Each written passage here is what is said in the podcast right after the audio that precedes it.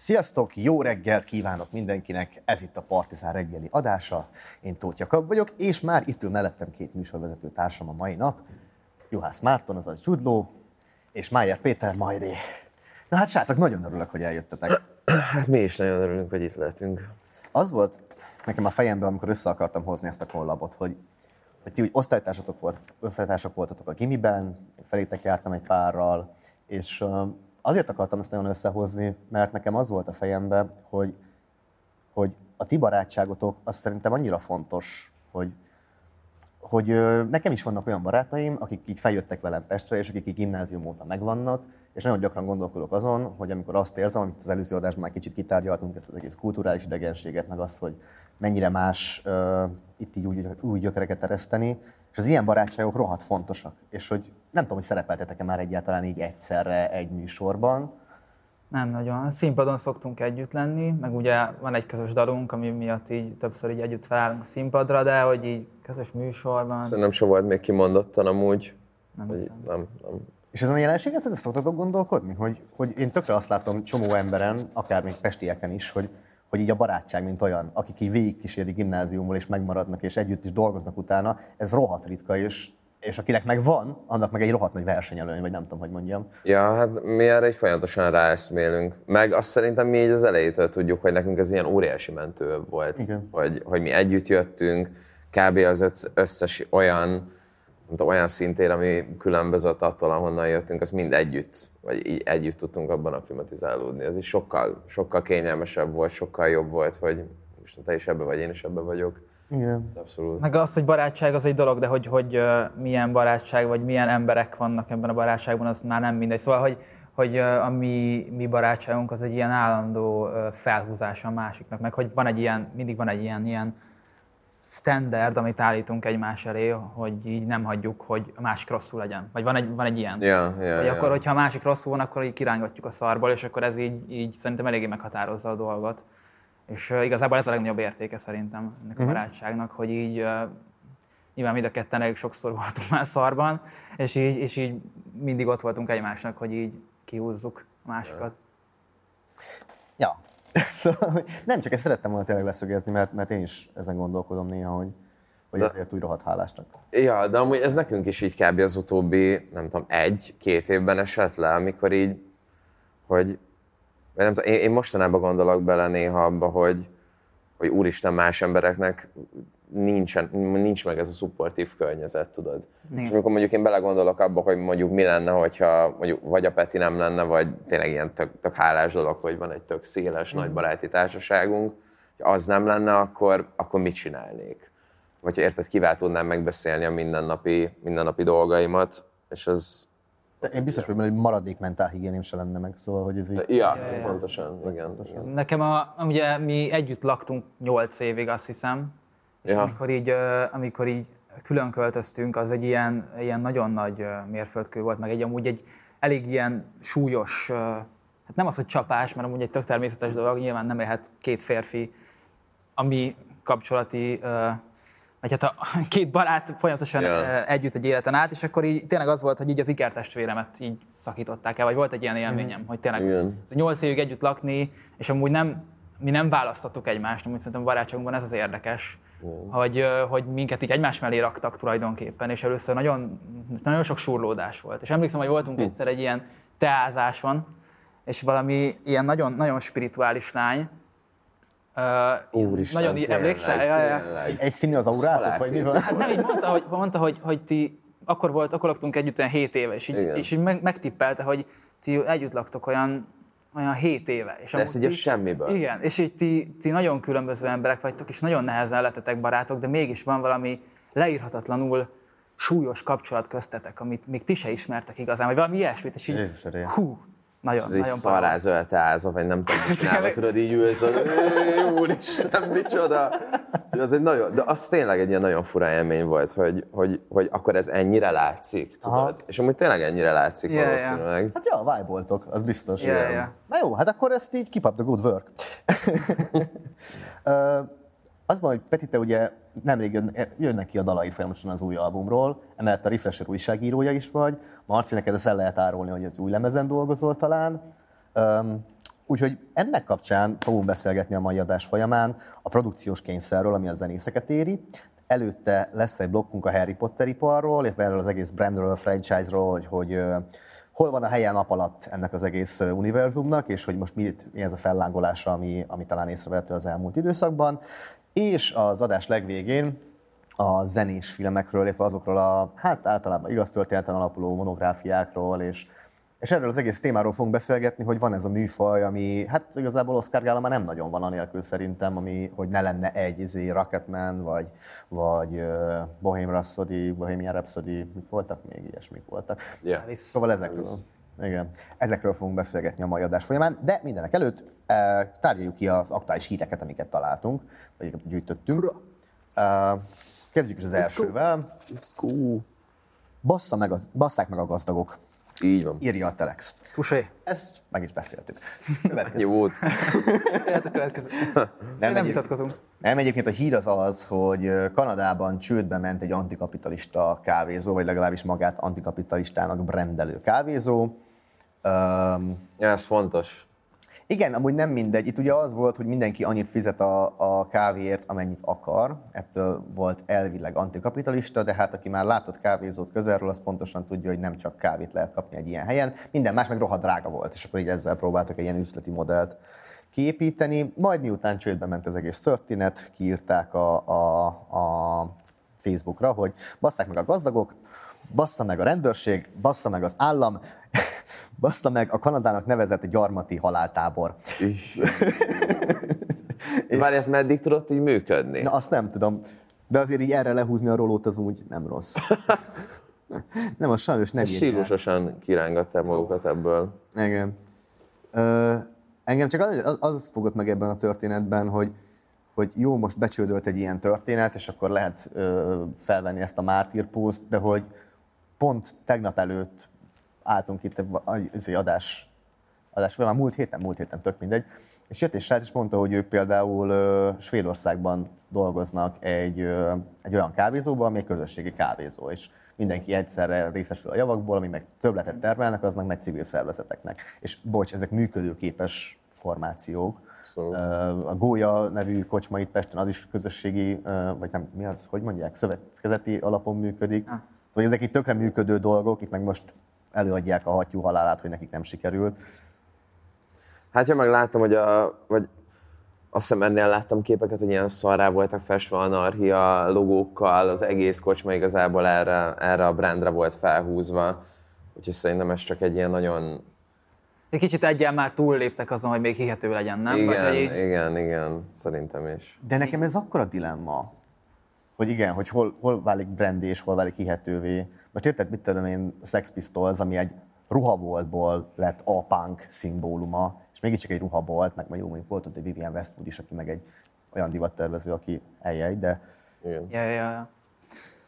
Hát figyelj, azért most az antikapitalizmus az nem egyenlő a brand nélküliséggel, uh-huh. mondom ezt a partizánnak az évben ülve. Hát ja. Szóval, hogy, hogy így nyilván az antikapitalizmusnak, vagy ahogy én, én, látom, nem az a lényege, hogy így teljesen a kapitalizmus struktúrájától mentesen működik. Sajnos nem tud, mert hogy így valami ellen, tehát ez alapból ez az anti dolog, ez egy olyan, hogy így nem létezik a, anélkül ami. Hmm. Tehát, hogy így nyilván a brand építés az, az fontos annak is, aki, aki éppen a, a kapitalizmus ellen ágál. Szóval,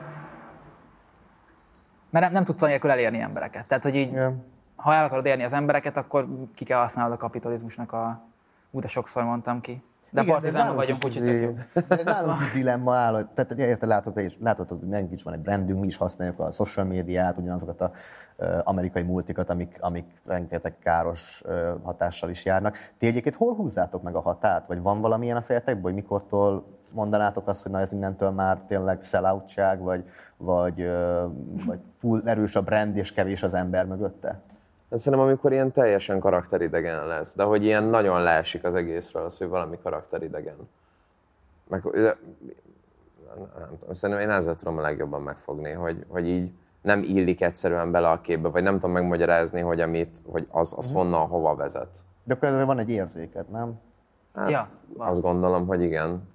Meg az egész influencer kultúrában ugye az, az a legnagyobb baj, bár ezzel sem igazából, ez sem egy antikapitalista gondolat, hanem pont egy ilyen prokapitalista gondolat, hogy ha szét hirdeted magad, vagy szét árulod magad ilyen szinten, mondjuk hirdetőknek, akkor elkezdesz hiteltelenné válni.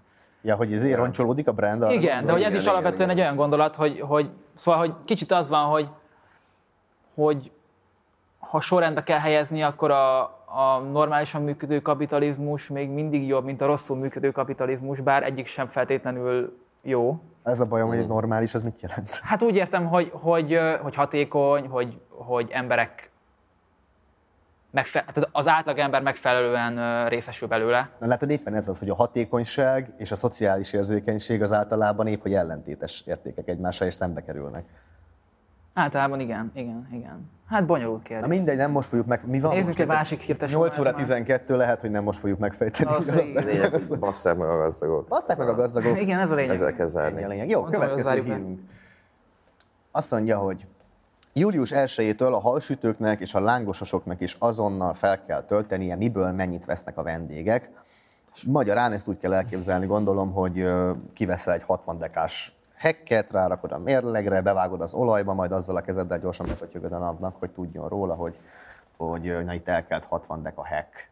Na mondjuk e- ebbe, de hogy igen, engem tényleg az érdekelne, hogy ez, hogy ez hogy néz neki a gyakorlatban. Hogy ez konkrétan, konkrétan mi, egy jelenleg hogy történik, meg hogy, meg hogy akkor így mi, mi lett ebb- ebből itt az elvárt.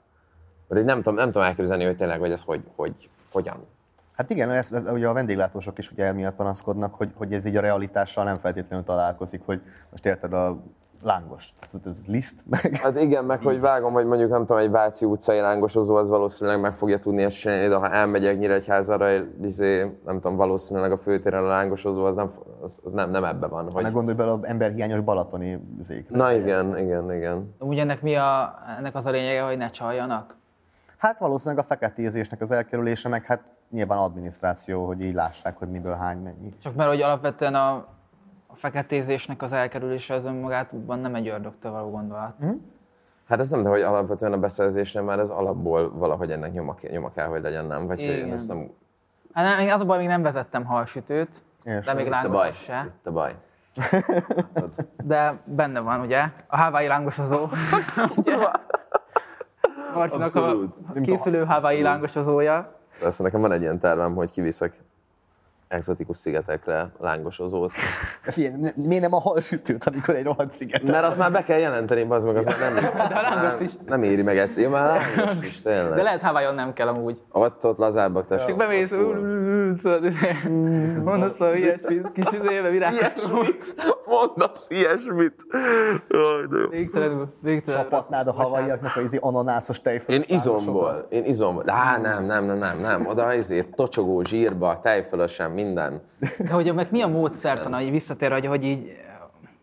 Szóval, hogy, hogy, hogy ennek a módszertanával van alapvetően így azért a probléma, hogy ez óriási teher. Azért ezek az emberek, ezek, az emberek elég sokat dolgoznak szerintem, elég kevesen vannak egy helyen, amit hogy így kevés, kevés munkaerőre oszlik el a munka, és azért ez egy ilyen nagyon, nagyon komoly plusz ter. Tehát, hogy, hogy ezt meg lehetne csinálni valahogy hatékonyabban, azt hiszem, vagy nem tudom. De hát nyilván maga az ötlet az úgy nem egy rossz dolog, már mint hogy, vagy nem is az Persze. ötlet, hanem a, az elképzelés, hogy, hogy minél jobban próbáljuk kiszűrni a fekete munkát, vagy hát azért. Igen, ez, ez tök jó dolog, csak ugye ez az a vicces, hogy ezt úgy kéne csinálni, hogy ez így hatékony és effektív is legyen, és csak szivatása legyen annak, aki effektíven Igen, szeretne igen. rendesen dolgozni, meg szeretne Bocs, amúgy tényleg most nem azért mondom, de hogy ez nekem egy alapélményem ezzel az országgal, amikor, amikor dráma OKTV-n voltam, akkor volt az, hogy én a utolsó fordulóban fotózni kellett, és akkor egy iskolában voltunk, és gondoltam, én gyerekeket fogok fotózni. És akkor elkérdeztem, hogy csokolom, te a gyerekeket lefotózhatnám, és mondta a tanár, hogy esélye nincs, hát ez a szülői beleegyező nyilatkozat, nem tudom, de kérdezze meg az igazgatót. Jó, megkérdeztem az igazgatót, mondta, hogy nem.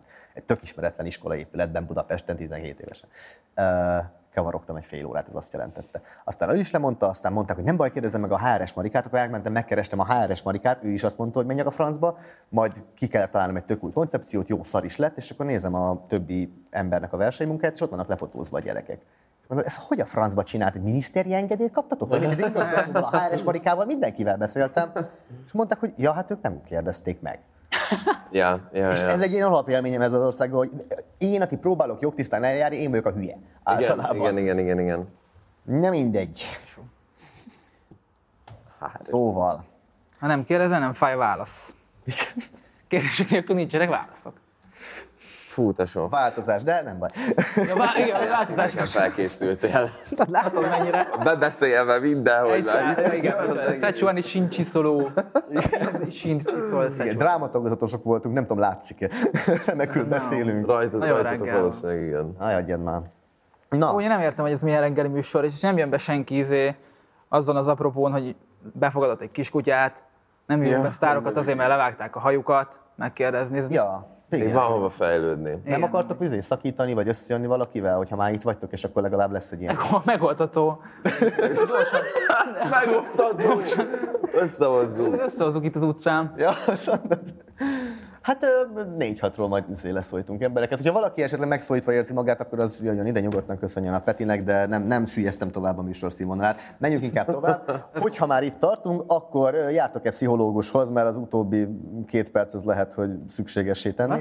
Ö, Ugyanis a Telexen, a Telexen tegnap lejött egy, egy videó, ami nekem nagyon-nagyon tetszett, ö, ami azt tárja fel, hogy Magyarországon az állami rendszerben működő pszichológiai ellátás az, hát hogy van, úgy elbaszva, hogy van. Ja. Láttátok ezt a videót? Még nem. Még, még nem sajnos, de ez nagyon-nagyon listámon volt, hogy, hogy megnézzem. Nézzétek meg, mert szerintem tényleg marha jó. Ö, Nektek van tapasztalatotok, akár állami, akár magánpraxisban pszichológiával? Én az, én az államiba kezdtem, mert nekem úgy nézett ki, hogy nem is tudom, szerintem kb. ilyen 18-19 éves voltam, amikor így először kb. rákényszerültem arra, hogy jó, akkor nekem most szükségem van pszichológusra, és akkor megnézem, hogy akkor ez, hogy működik ez az egész folyamat. És emlékszem, hogy, hogy akkor már maga a diskurzus bevinni egy olyan családba, ahol ez így előtte egyáltalán nem volt Aha. lefektetve, vagy, vagy fingjuk nem volt embereknek arról, hogy, hogy, hogy mi ez, hogy, hogy ez nem egy ilyen nem egy ilyen ördögtől való dolog, tudod, és amikor ezt így bedobod, az első dolog az nyilván az kibukik, hogy hát arra hol lenne már pénz, az hogy, hogy, hogy, hogyan működne. A második meg nyilván az, hogy hát jó, itt az STK-ban van a Marika néninek a menye, és akkor majd ő ott, majd ő, majd ő ott megcsinálja. És akkor én, én így mentem az STK-ba, és az életem egyik legszarabb élménye volt, hogy, hogy tudod, így első, vagy valahogy így, amikor első kézből találkozol egy, egy, e- ezzel az egész szisztemmel, amit teljesen nem így képzeltél el, valahogy úgy képzelted el, hogy jó, hát ide járnak a gazdagok, és milyen jól vannak a gazdagok, és akkor találkozol ezzel az ilyen, nem tudom, kb. egy budiba, budiba okoskodó, nagyon aranyos öreg nénivel, de hogy nem nagyon megyünk így sem erre, tudod? Mm. És akkor az volt az első élmény, és utána egy ilyen jó masszív öt évig így közelében nem mertem menni pszichológusnak. Azóta már nyilván járok magánba, meg, meg mindannyian járunk magán, magánpraxis, praxishoz, de, de az nagyon rossz, amikor valaki azzal találkozik először. Tehát olyan ordinári nagy különbségek vannak, Igen. és, és egy nyilván szomorú, mert közben meg ez egy, ez egy olyan dolog, amit így, nem tudom, nekem is, szerintem a Petinek is, ez egy ilyen tök nagy, vagy ilyen folyamatos dis- diskurzus nekem mondjuk a, akár a szüleimmel, akár mondjuk ilyen Azóta se vált elfogadottabbá? nem, hát elfogadottabbá vált, de hogy azt, hogy valahogy így rendszer szinten beépítsék mondjuk a mindennapjaikba, mm. tudod, hogy ez mondjuk ugyanannyira fontos, mint hogy elmész, nem tudom, egy EKG-re, vagy elmész egy, egy, egy bármilyen szűrésre az orvoshoz. Azt szerintem egy ilyen, én azt érzem, hogy egy sokkal megugorhatatlanabb lépcsőfok, hogy, hogy figyelj, én kikeresem neked ezt az ilyen izé, pszichológus, pszichológuskereső.hu, meg tököm tudja, tök sok jó ilyen uh-huh. bevett ügy van erre. De ezt így nehéz, nehéz valahogy, valahogy átnyomni, azt gondolom. Mondjuk egy tényleg olyan embereknél, akik lenyomtak, nem kell 50, teszem az 30 évet egy olyan környezetben, ahol egyáltalán egy büdös szó nem esett arra, hogy figyelj, amúgy így, ez egy valid eszköz arra, hogy így jól legyél. Igen. Peti? Ja. Én ugyan, igazából ugyanezt tudom elmondani, mert én az állami, állami pszichológiára, vagy az állami intézményekről ilyen szinten nincs tapasztalatom. Én, uh, vagy hát a, amikor egyetemista voltam, akkor ugye ott volt ilyen hat alkalmas ingyenes tanácsadás, és akkor én ott uh, azt így kipróbáltam, és éreztem, hogy ja, hát ez így jó, ez így elég jó, és akkor utána, utána egy-két évvel, amikor kezdtem realizálni, hogy szükségem van rá, akkor, akkor kezdtem el keményen járni, és uh, szerintem a legjobb dolog, mármint hogy így tényleg az a baj, az a baj, hogy nagyon nagy kiváltság, vagy el tudsz menni. És, és az lenne az ideális, hogyha nem lenne, nem lenne egy ilyen full nagy privilégium, mert mindenkinek szüksége van rá, mindenkinek el kéne menni, nem jelent semmi rosszat az, hogy neked járnod kell, sőt, azt jelenti, hogy valami, már hogyha elmész, azt jelenti, hogy valami, valami igényed van arra, hogy, hogy folyamatosan reflektálj magadra, és hogy így a, a, az önismereteden javíts, ami lényegében Luxus. luxus, de hogy, hogy, hogy a boldogsághoz talán az első lépés. Vagy hát, hogyha... Hát igen, a termelékenységhez viszont nem. És még, és még hátas áll, és az a baj, igen, hogy az emberek is magukra is nagyon gyakran hátas állatként tekintenek. És ja, ezért lenne fontos, hogy ezt egy kicsit cizelláljuk. A másik dolog, ami még nagyon fontos ebből, és akkor ez itt tényleg ilyen záró topiknak a témához, hogy így a gyógyszeres kezelés. Mm. Amikor én voltam államiban, akkor is azzal kezdték, backfél depresszió teszt, és akkor mondták, hogy na hát akkor én ezt meg ezt szeretném felírni. Én megnéztem ugye, hogy srácok egy totószelvény alapján osztogatjátok a gyógyszereket, ez nekem ilyen furcsa magic volt, és igen, és nagyon sok ember kap gyógyszert, akinek nem biztos, hogy az volna a legszélre vezetőbb eszköze. Csak ugye az a videóból egyébként kiderül, hogy milyennek a financiális háttere, meg milyen, milyen leterheltségek mentén dolgoznak a, a, az államiban a pszichiáterek, pszichológusok, akiknek hogy valamit csinálni kell, és hát kb. Igen. ez marad. Hát meg utána ez a szörnyű spirál. Igen. Tehát, tényleg elmész, és akkor a semmiből felírnak neked egy ilyen gyógyszeres kezelést, az utána nem úgy működik, hogy oké, okay, switchelek egyet, elmegyek egy normális magánpraxisba, és akkor majd így ez gyorsan megoldódik, hanem az, az nagyon, az egy ilyen nagyon heavy folyamat. Igen. Na jó, hát ezek voltak a híreink ma reggelre. Csodás hírek De voltak. vidám. Figyelj, ez egy ilyen adás, mi itt reggel lehozunk mindenkit az életről. A Tényleg nem lehetett volna valami... Kiskutyák, izé- kiskutyák. Ez víziló született. Uzsé Robert levágatta valahol. a haját, valami ilyesmi. Igen. Nem tudtam. Egy, Nem, nem, hanem, nem, a csak volt egy ilyen, nem, nem, nem, csak volt egy ilyen reggeli műsor, ez nekem nagyon emlékezetes, hogy Ja. be, és akkor úgy ment óriási kioktatása a Igen, műsorvezetők. összejöhettek valakivel az adás végéig, hogyha ezen múlik, és akkor felvidítjuk az embereket. De jó, de akkor tényleg lazuljunk egy kicsikét, ugyanis a következő Harry Potteres blokkunkhoz készültünk egy kvízzel. Nektek egyébként mi a viszonyotok a Harry Potterhez?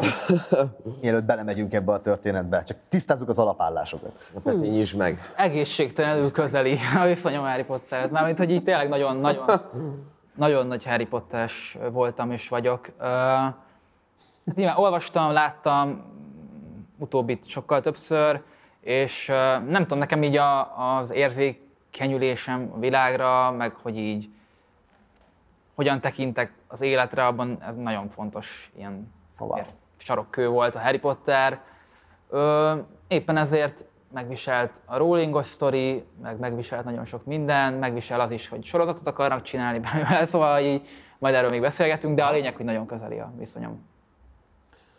Hát nekem a Peti miatt egy ilyen mérsékelten közeli viszonyom van. Tehát nekem a Peti miatt kb. annyi lenne, hogy, hogy, hogy valószínűleg valószínűleg találkoztam volna vele a tévében, amikor uh-huh. gyerekkoromban be volt kapcsolva, de Igen, ezt úgy képzeld el, hogy, hogy, hogy bocs, hogy szabadba vágok, de hogy a koliba a Marci mindig akarta nézni az ilyen Jason Statham akció végjátékot, nem is így- igaz! Én meg így mondtam, hogy Miért na, mondod?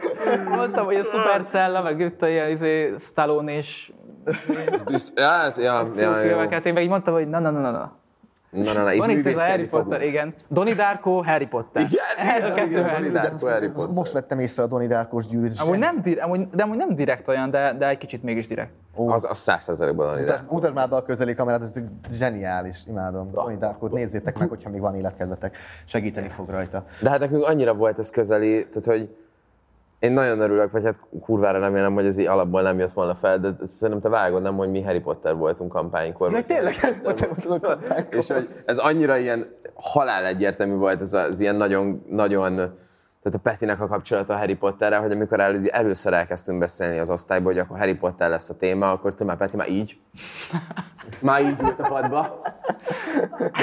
Harry Potter lesz, tudod, és akkor így, magadról, hogy így valami szerep esetleg nekem. igen, igen, igen, és, így tudod, így, igen, és akkor ki lesz Harry, és akkor ki lesz Harry Potter, és akkor tudod, amikor így valaki megszól, hát a Peti, a Peti, a Peti, a Peti majd én leszek a Harry Potter, pont én leszek. És amúgy ő lett a Harry Potter, és, Azért, és mert gyerekkoromban nagyon sokszor álmodtam, hogy Harry Potter vagyok. Wow. És hogy az általános iskolámnak a folyósóján pucéran mászkálok Harry Potterként. De ezt kivágták a filmből, ezt nem? Hogy ez nekem most így... Ezt kivágták. Ez az én Harry Potterem, ez az én belső Harry Potterem. Engedd meg nekem, hogy legyen az a Jó.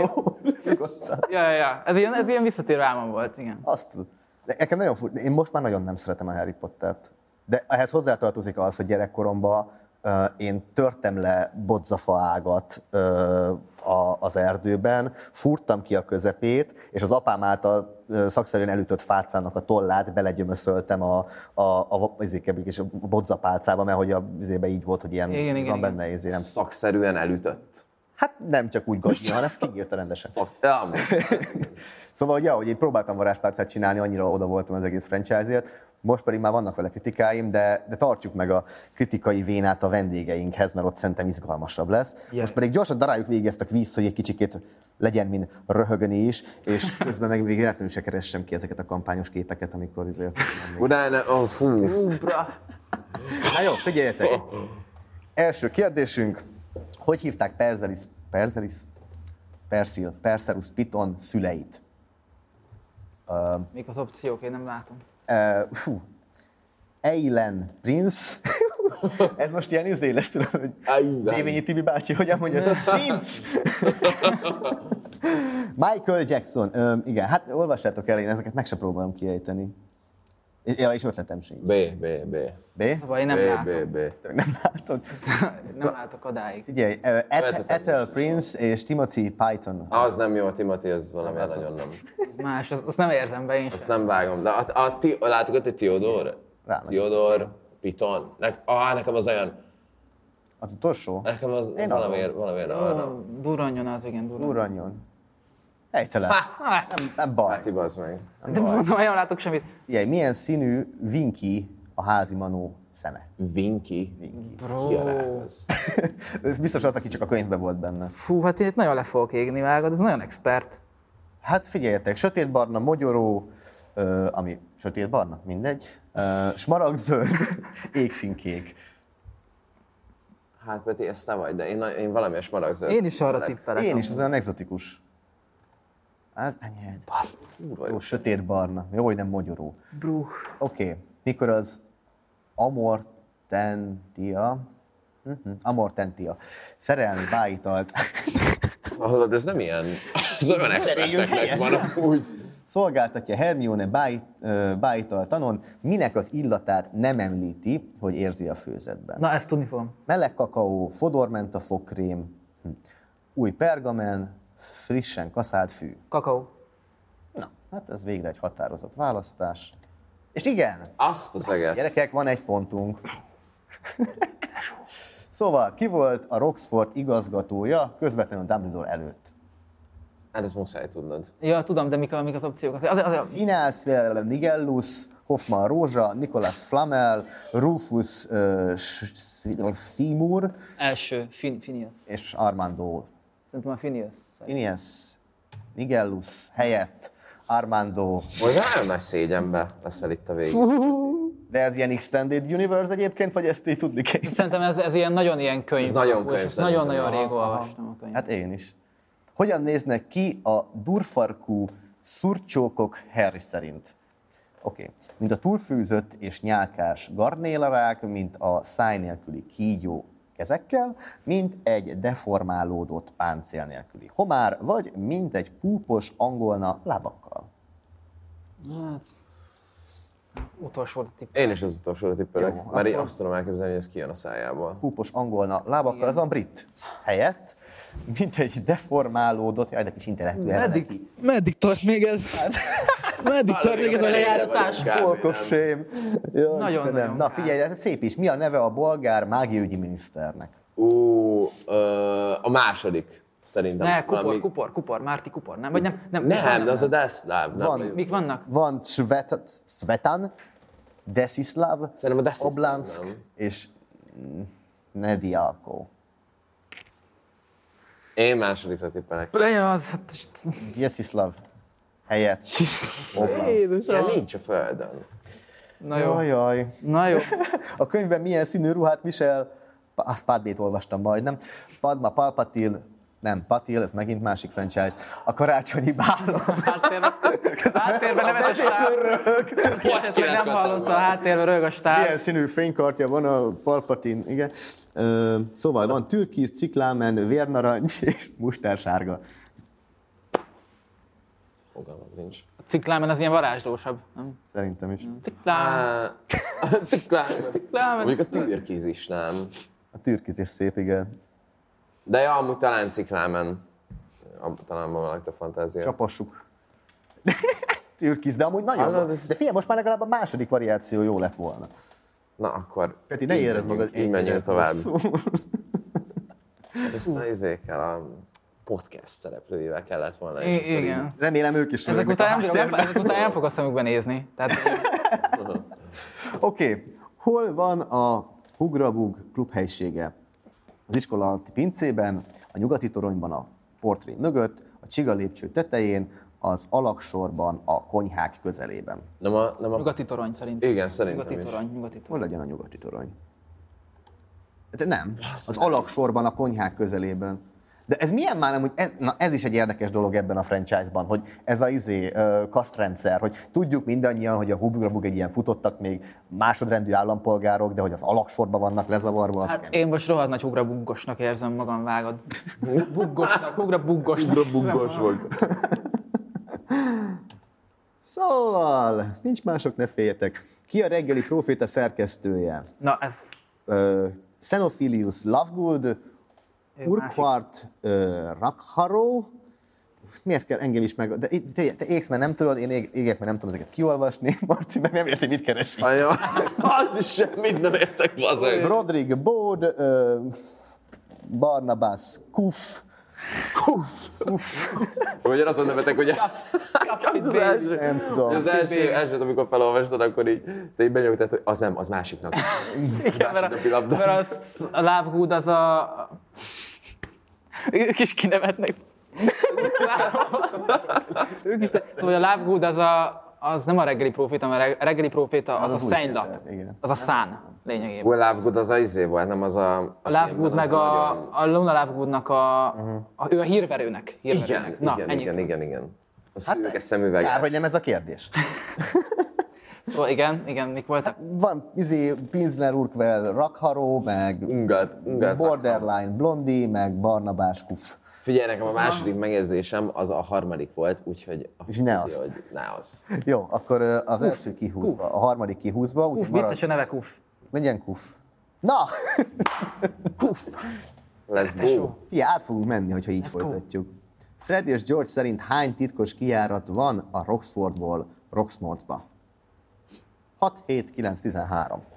13, nem? Értékem, hogy ilyen könnyűeket kérdeznek. Most itt alapról ez hirtelen nincs a fejemben, igen, az a baj. Hát jó lett volna felkészülni mondjuk a műsorra. Nem, ezt nem gondolt komolyan, aki ezt Én csinál. tegnap megnéztem a Dumbledore-os filmet, én készültem. És abban nem volt szó arról, hogy, hogy hány... Hogy... Figyelj, nem, abból arról volt szó, hogy igazából a demokráciának a leglegitimebb módja az, hogy egy őzike válasszanak a vezetőinket. Erről szólt a film. Mm. Mindegy. Hát, ha lesz olyan tényleg. kérdés is majd. Mindegy, majd kibeszéljük. Ö, hát nem tudom, hat, nem? Legyen hat. Ne, ne. Hét, hét, az nem? nagyon, Hét, az hét, mágikus, az mágikus, igen, igen. Opa! Hoppá! De azért van itt logika, na. Legalább az, ha más nincs. Szóval, miért értékes, mit értékesít a vállalat, ahol Vernon bácsi dolgozik? Az nem Ezt a... a, pont a podcast, a podcastben hallottam, és, és elfelejtettem. Mik vannak? Aj, kurva jó! Fúrókat, autókat, szoftvereket, gyógyszereket. Furó, furó, furó. Furó? Furó, furó. A Vernon bácsi, ez nem az Adams family volt? Nem, nem, nem, nem, ez Vernon uh, Dudley. Tényleg? Da, Dursley. Igen. Furókat. Na figyelj, utolsó kérdés, szerintem akkor lesz négy helyes válaszunk, azzal már egy 12 kérdéses teszttel átmegyünk. Egy, ö, Vagy nem.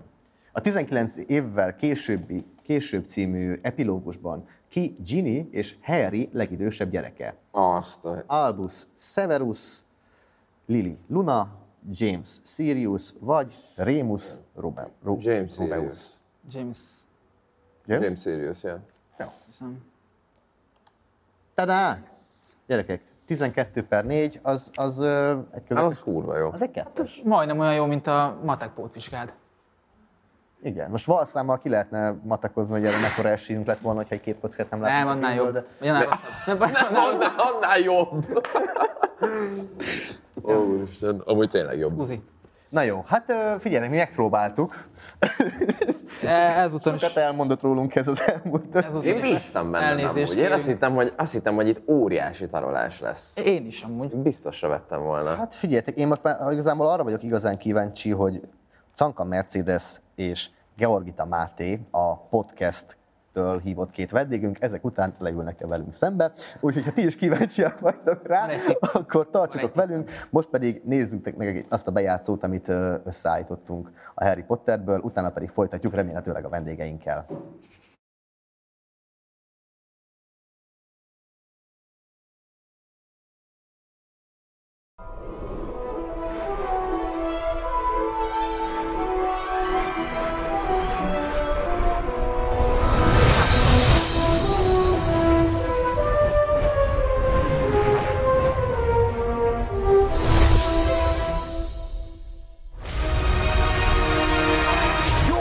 Potential is limitless. But what form will it take?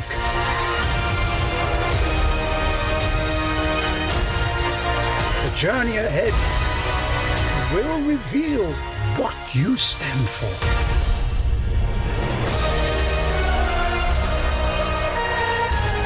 The choices you make now will define the legacy of Hogwarts. Tű, tű, tű, tű. Hogyan kezdődik el egy igazi podcast adás? Például, hogy felrakom a csillogó fejhallgatóval. Akkor én is ráteszem Patrenon. Ez már a Dezsőnek is sok volt. Szégyeld magad. Revidiálom a nézetemet. A mozgó lépcsőn jött egy fiú, fülhallgató, én mentem föl a mozgó, tehát hogy tudjátok, le a mozgó lépcsőt, te föl. És ránéz, és pont titeket hallgatlak, és mondta, hogy én is, de ez nagyon De nem tartom magam bolondnak, bolondnak vagy nem tudom. Az évben ez volt a egyik legnagyobb, legizgalmasabb dolog, amit csináltunk. Ez itt a podcast.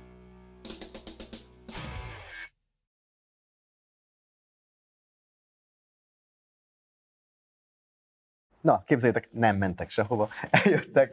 Úgyhogy szia Teső, sziasztok, uh, szia Mercedes. Köszöntünk itt az adásban, és uh, na, meséljetek, mennyire volt megalázó, amit uh, az előbbi percekben műveltünk.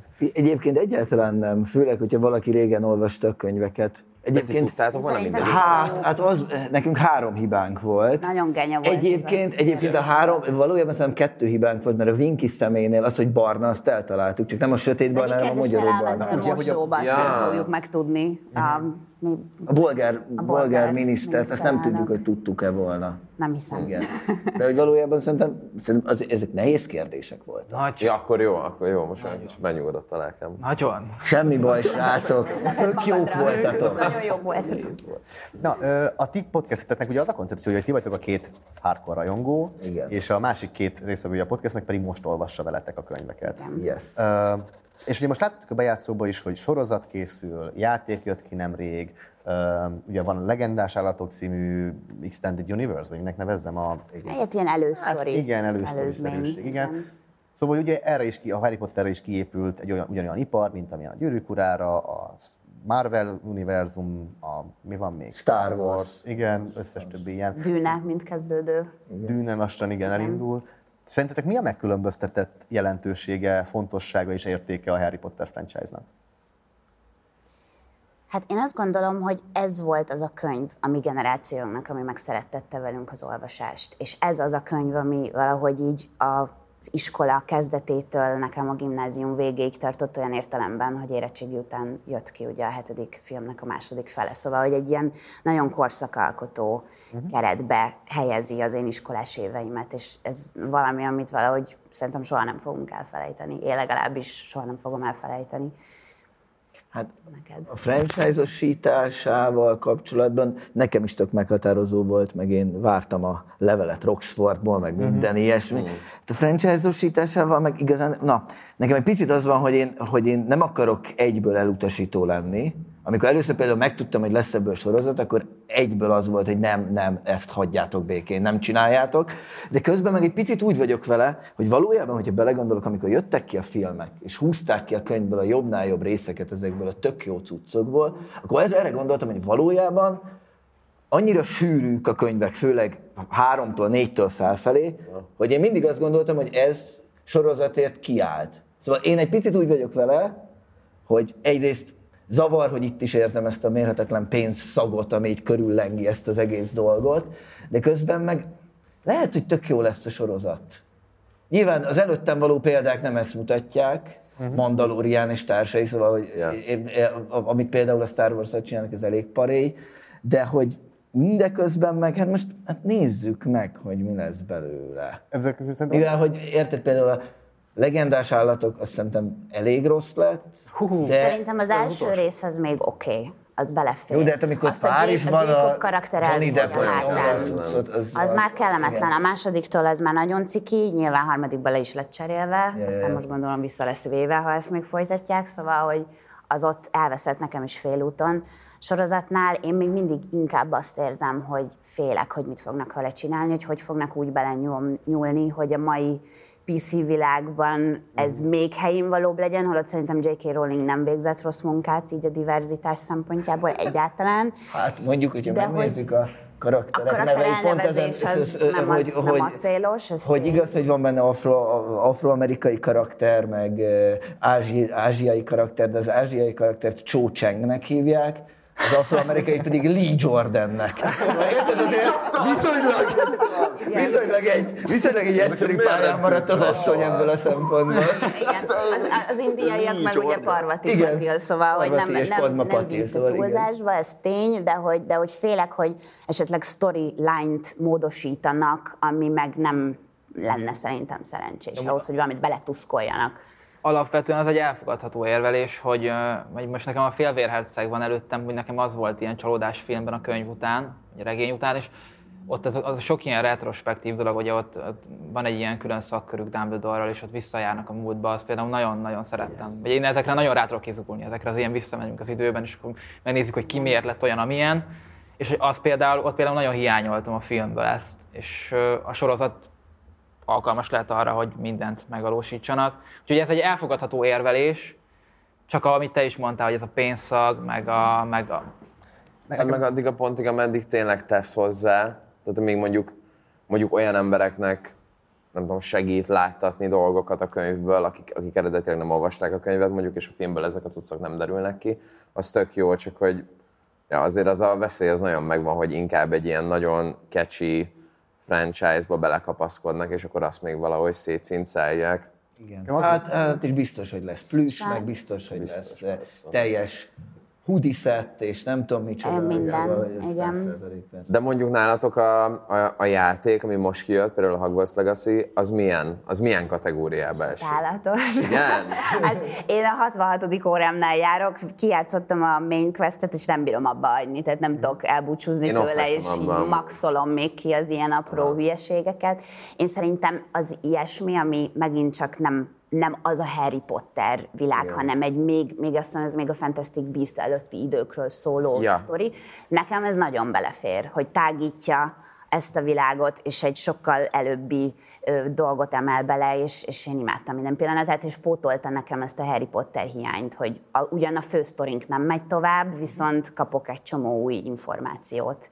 Na, ezt erre kíváncsi voltam, mert ott én is ezt, ezt az élményt kaptam, vagy hogy nekem nyilván nem volt egy ennyire nagyon erősen meghatározó élmény a Harry Potter kb. soha, de, de, de amikor én is elkezdtem ezzel játszani, akkor valahogy, valahogy azt éreztem, hogy ez azért egy sokkal finomabban kidolgozott, meg egy ilyen sokkal ízasabb formába kapom meg, kapom meg ezeket az ilyen nem tudom, aki nem játszott a játékkal, azt szerintem kb. úgy néz ki ez, hogy bármerre mész, bármit csinálsz, mindig valami, valami kis apró dolgot így, valamire így rávezet a játék, tehát semmi nem ilyen direktben van az egész gameben, hanem, hanem így menned kell, és, és, úgy, és úgy találsz meg pontokat, úgy jönnek rá erre a szálak, és az amúgy ilyen nagyon izgalmas, pláne egy olyan embernek, aki alapvetően így nem vágja, vagy hogy nem, nem, nem kényelmesen mozog ebben az univerzumban. Nekem az az érdekesebb, hogy, csak, hogy, hogy a Harry Potter, a könyvek is, meg a filmek is, szerintem az volt egy ilyen unikális dolog benne, hogy, hogy elkezdett felnőni az olvasóival együtt. Hogy egy ilyen nagyon mesevilágból szépen elkezdett felnőni. Aztán a Fantastic Beats, meg a Be- na, Fantastic Beasts. Beats. Beats. Beats. Fantastic, oh, a Fantastic Beats-ekhez, én meg láttam a Fantastic Beasts-et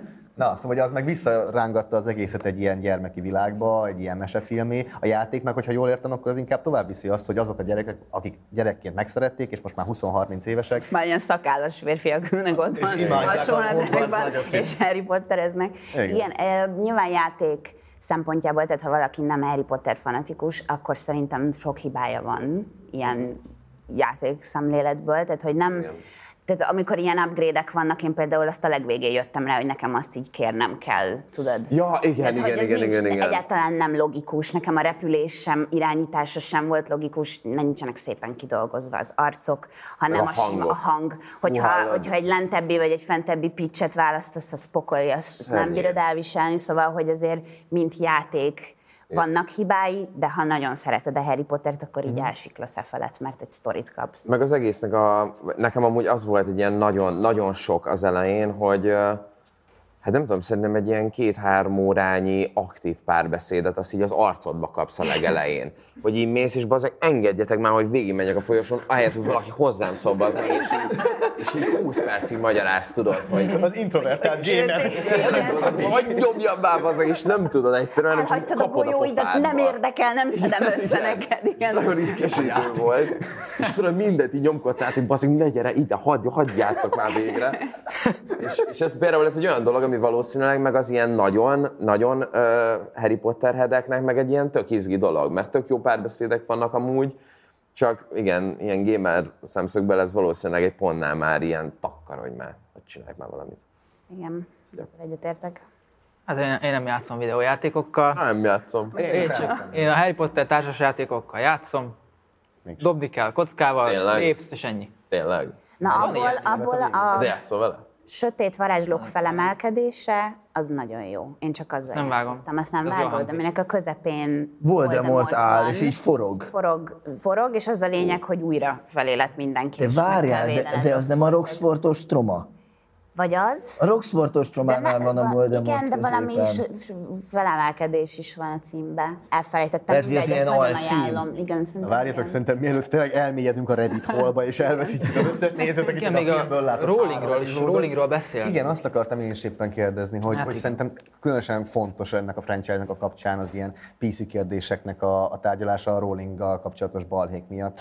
Ö, és ti, mint hardcore rajongó, kíváncsi vagyok nagyon a véleményetekre, hogy ti hol és meddig látnátok adekvátnak azt, hogy a jelenkori kori kultúrpolitikai elvárásrendszer integrálódjon ebbe a sorozatba, vagy hagyja békén az egészet a francba, vagy hartsunk egy észszerű határt, vagy cancelöljük az írót, vagy emeljük piedesztára. Mit gondoltok ti erről? Én bevallom őszintén, én ezt az egész cancel sztorit a Rowling-gal kapcsolatban nem is vágom annyira, hogy mi is történt pontosan.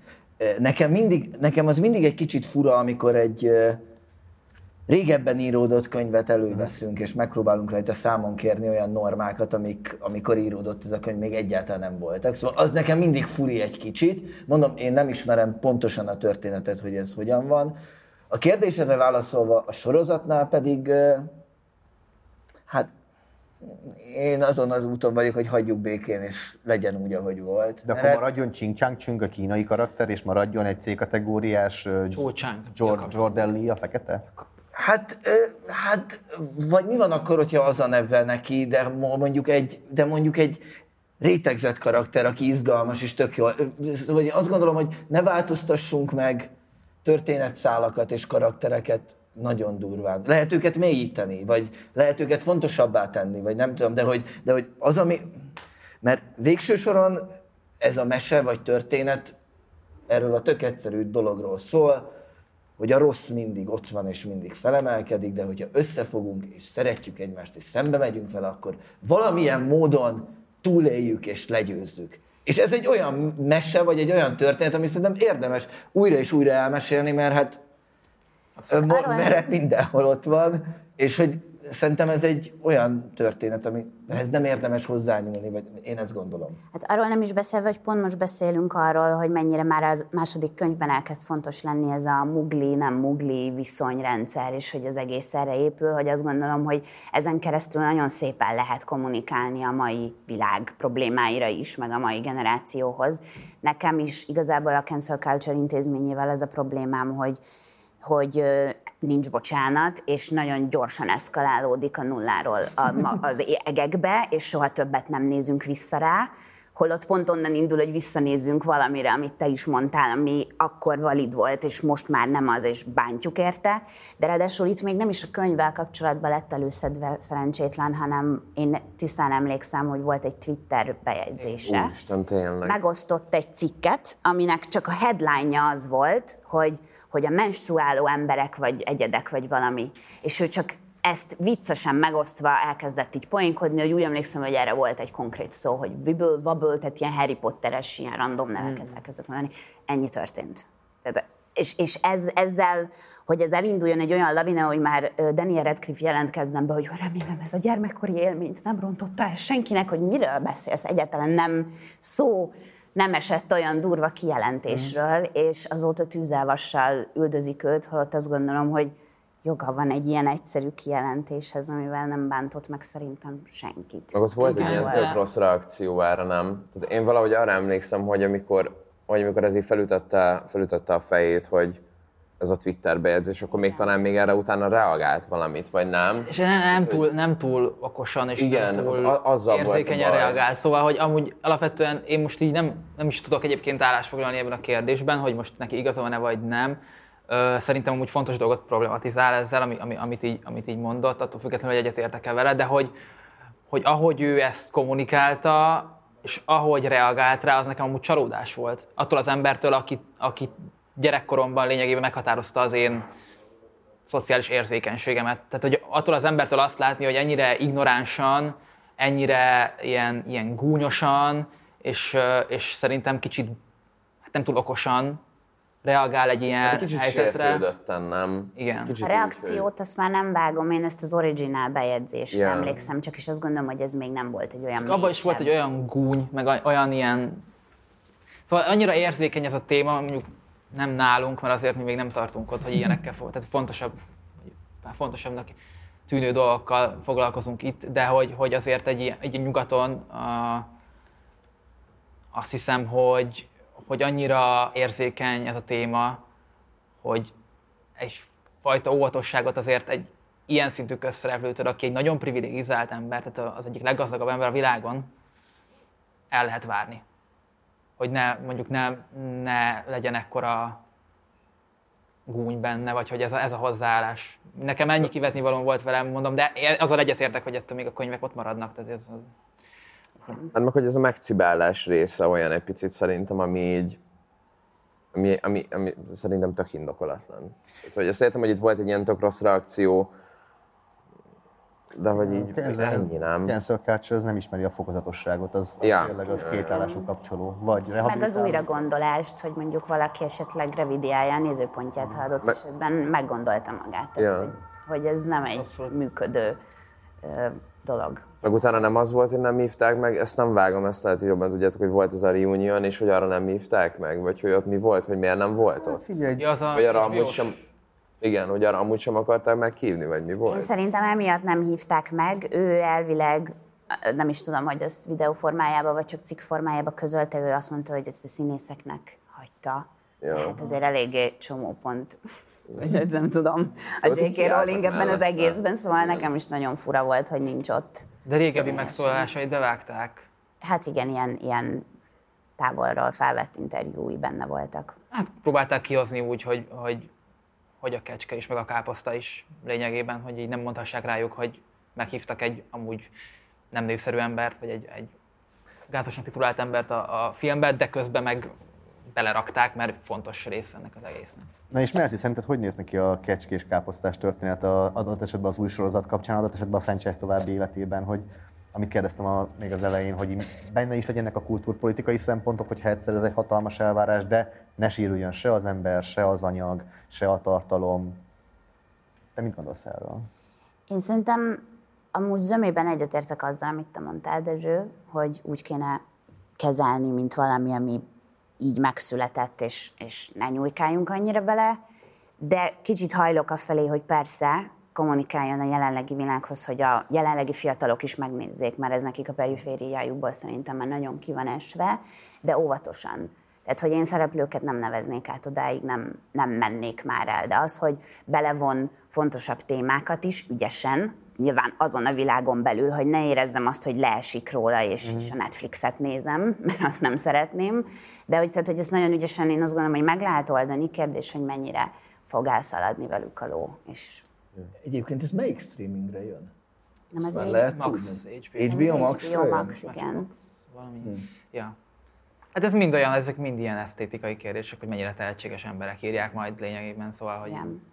De mondjuk az HBO az egészen biztató, szóval ha ránézek erre a háromra, akkor még ott vannak talán a leg... Igen. igen. leg... Kár, hogy ugye azt is felzabálta a Warner, azt hiszem.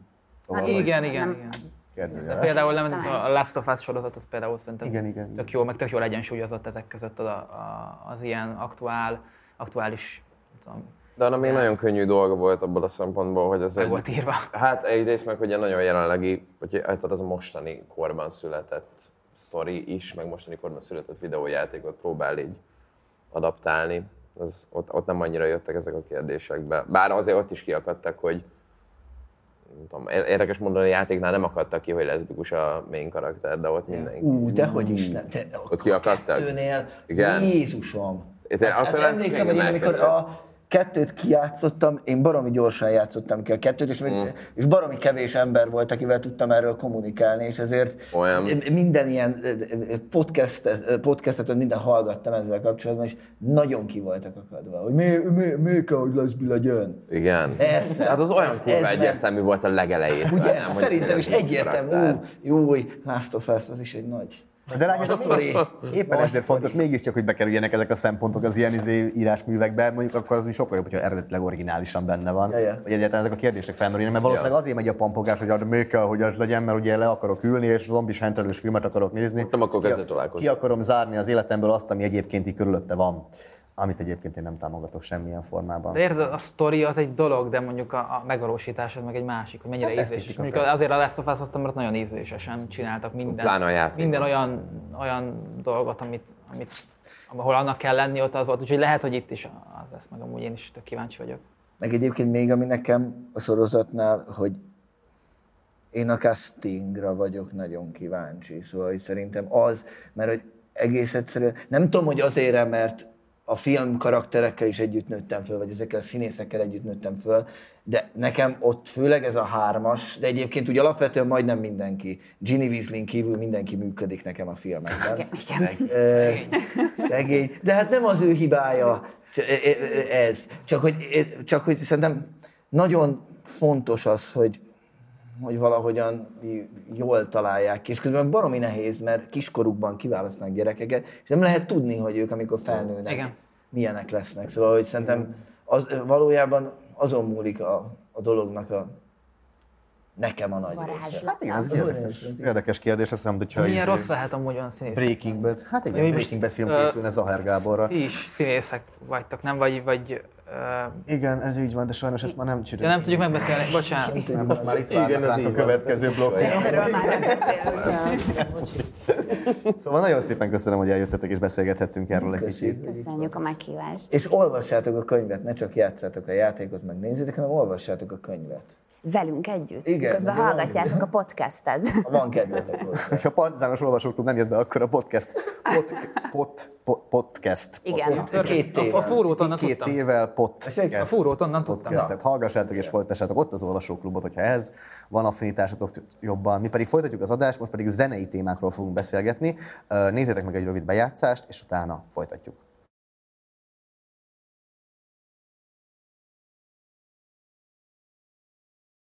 A partizánnak rád is szüksége van. Idén a személyi jövedelemadód 1%-át már nekünk is adhatod.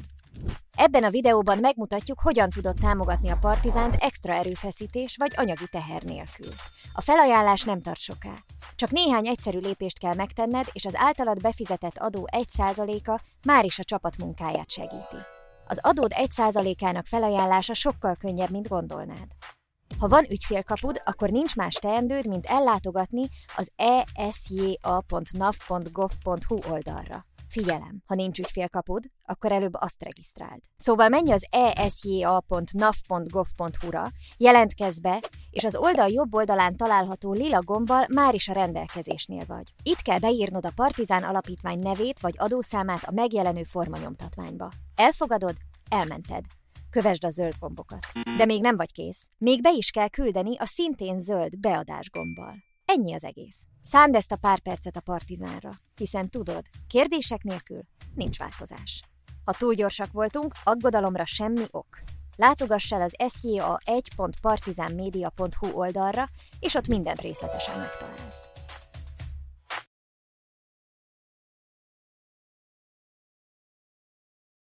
És már itt is van velünk Sajó Dávid, a Telex újságírója és az After Podcast műsorvezetője, illetve Kamau Makumi, a Banana Records alapítója és a Mary Poppins énekese.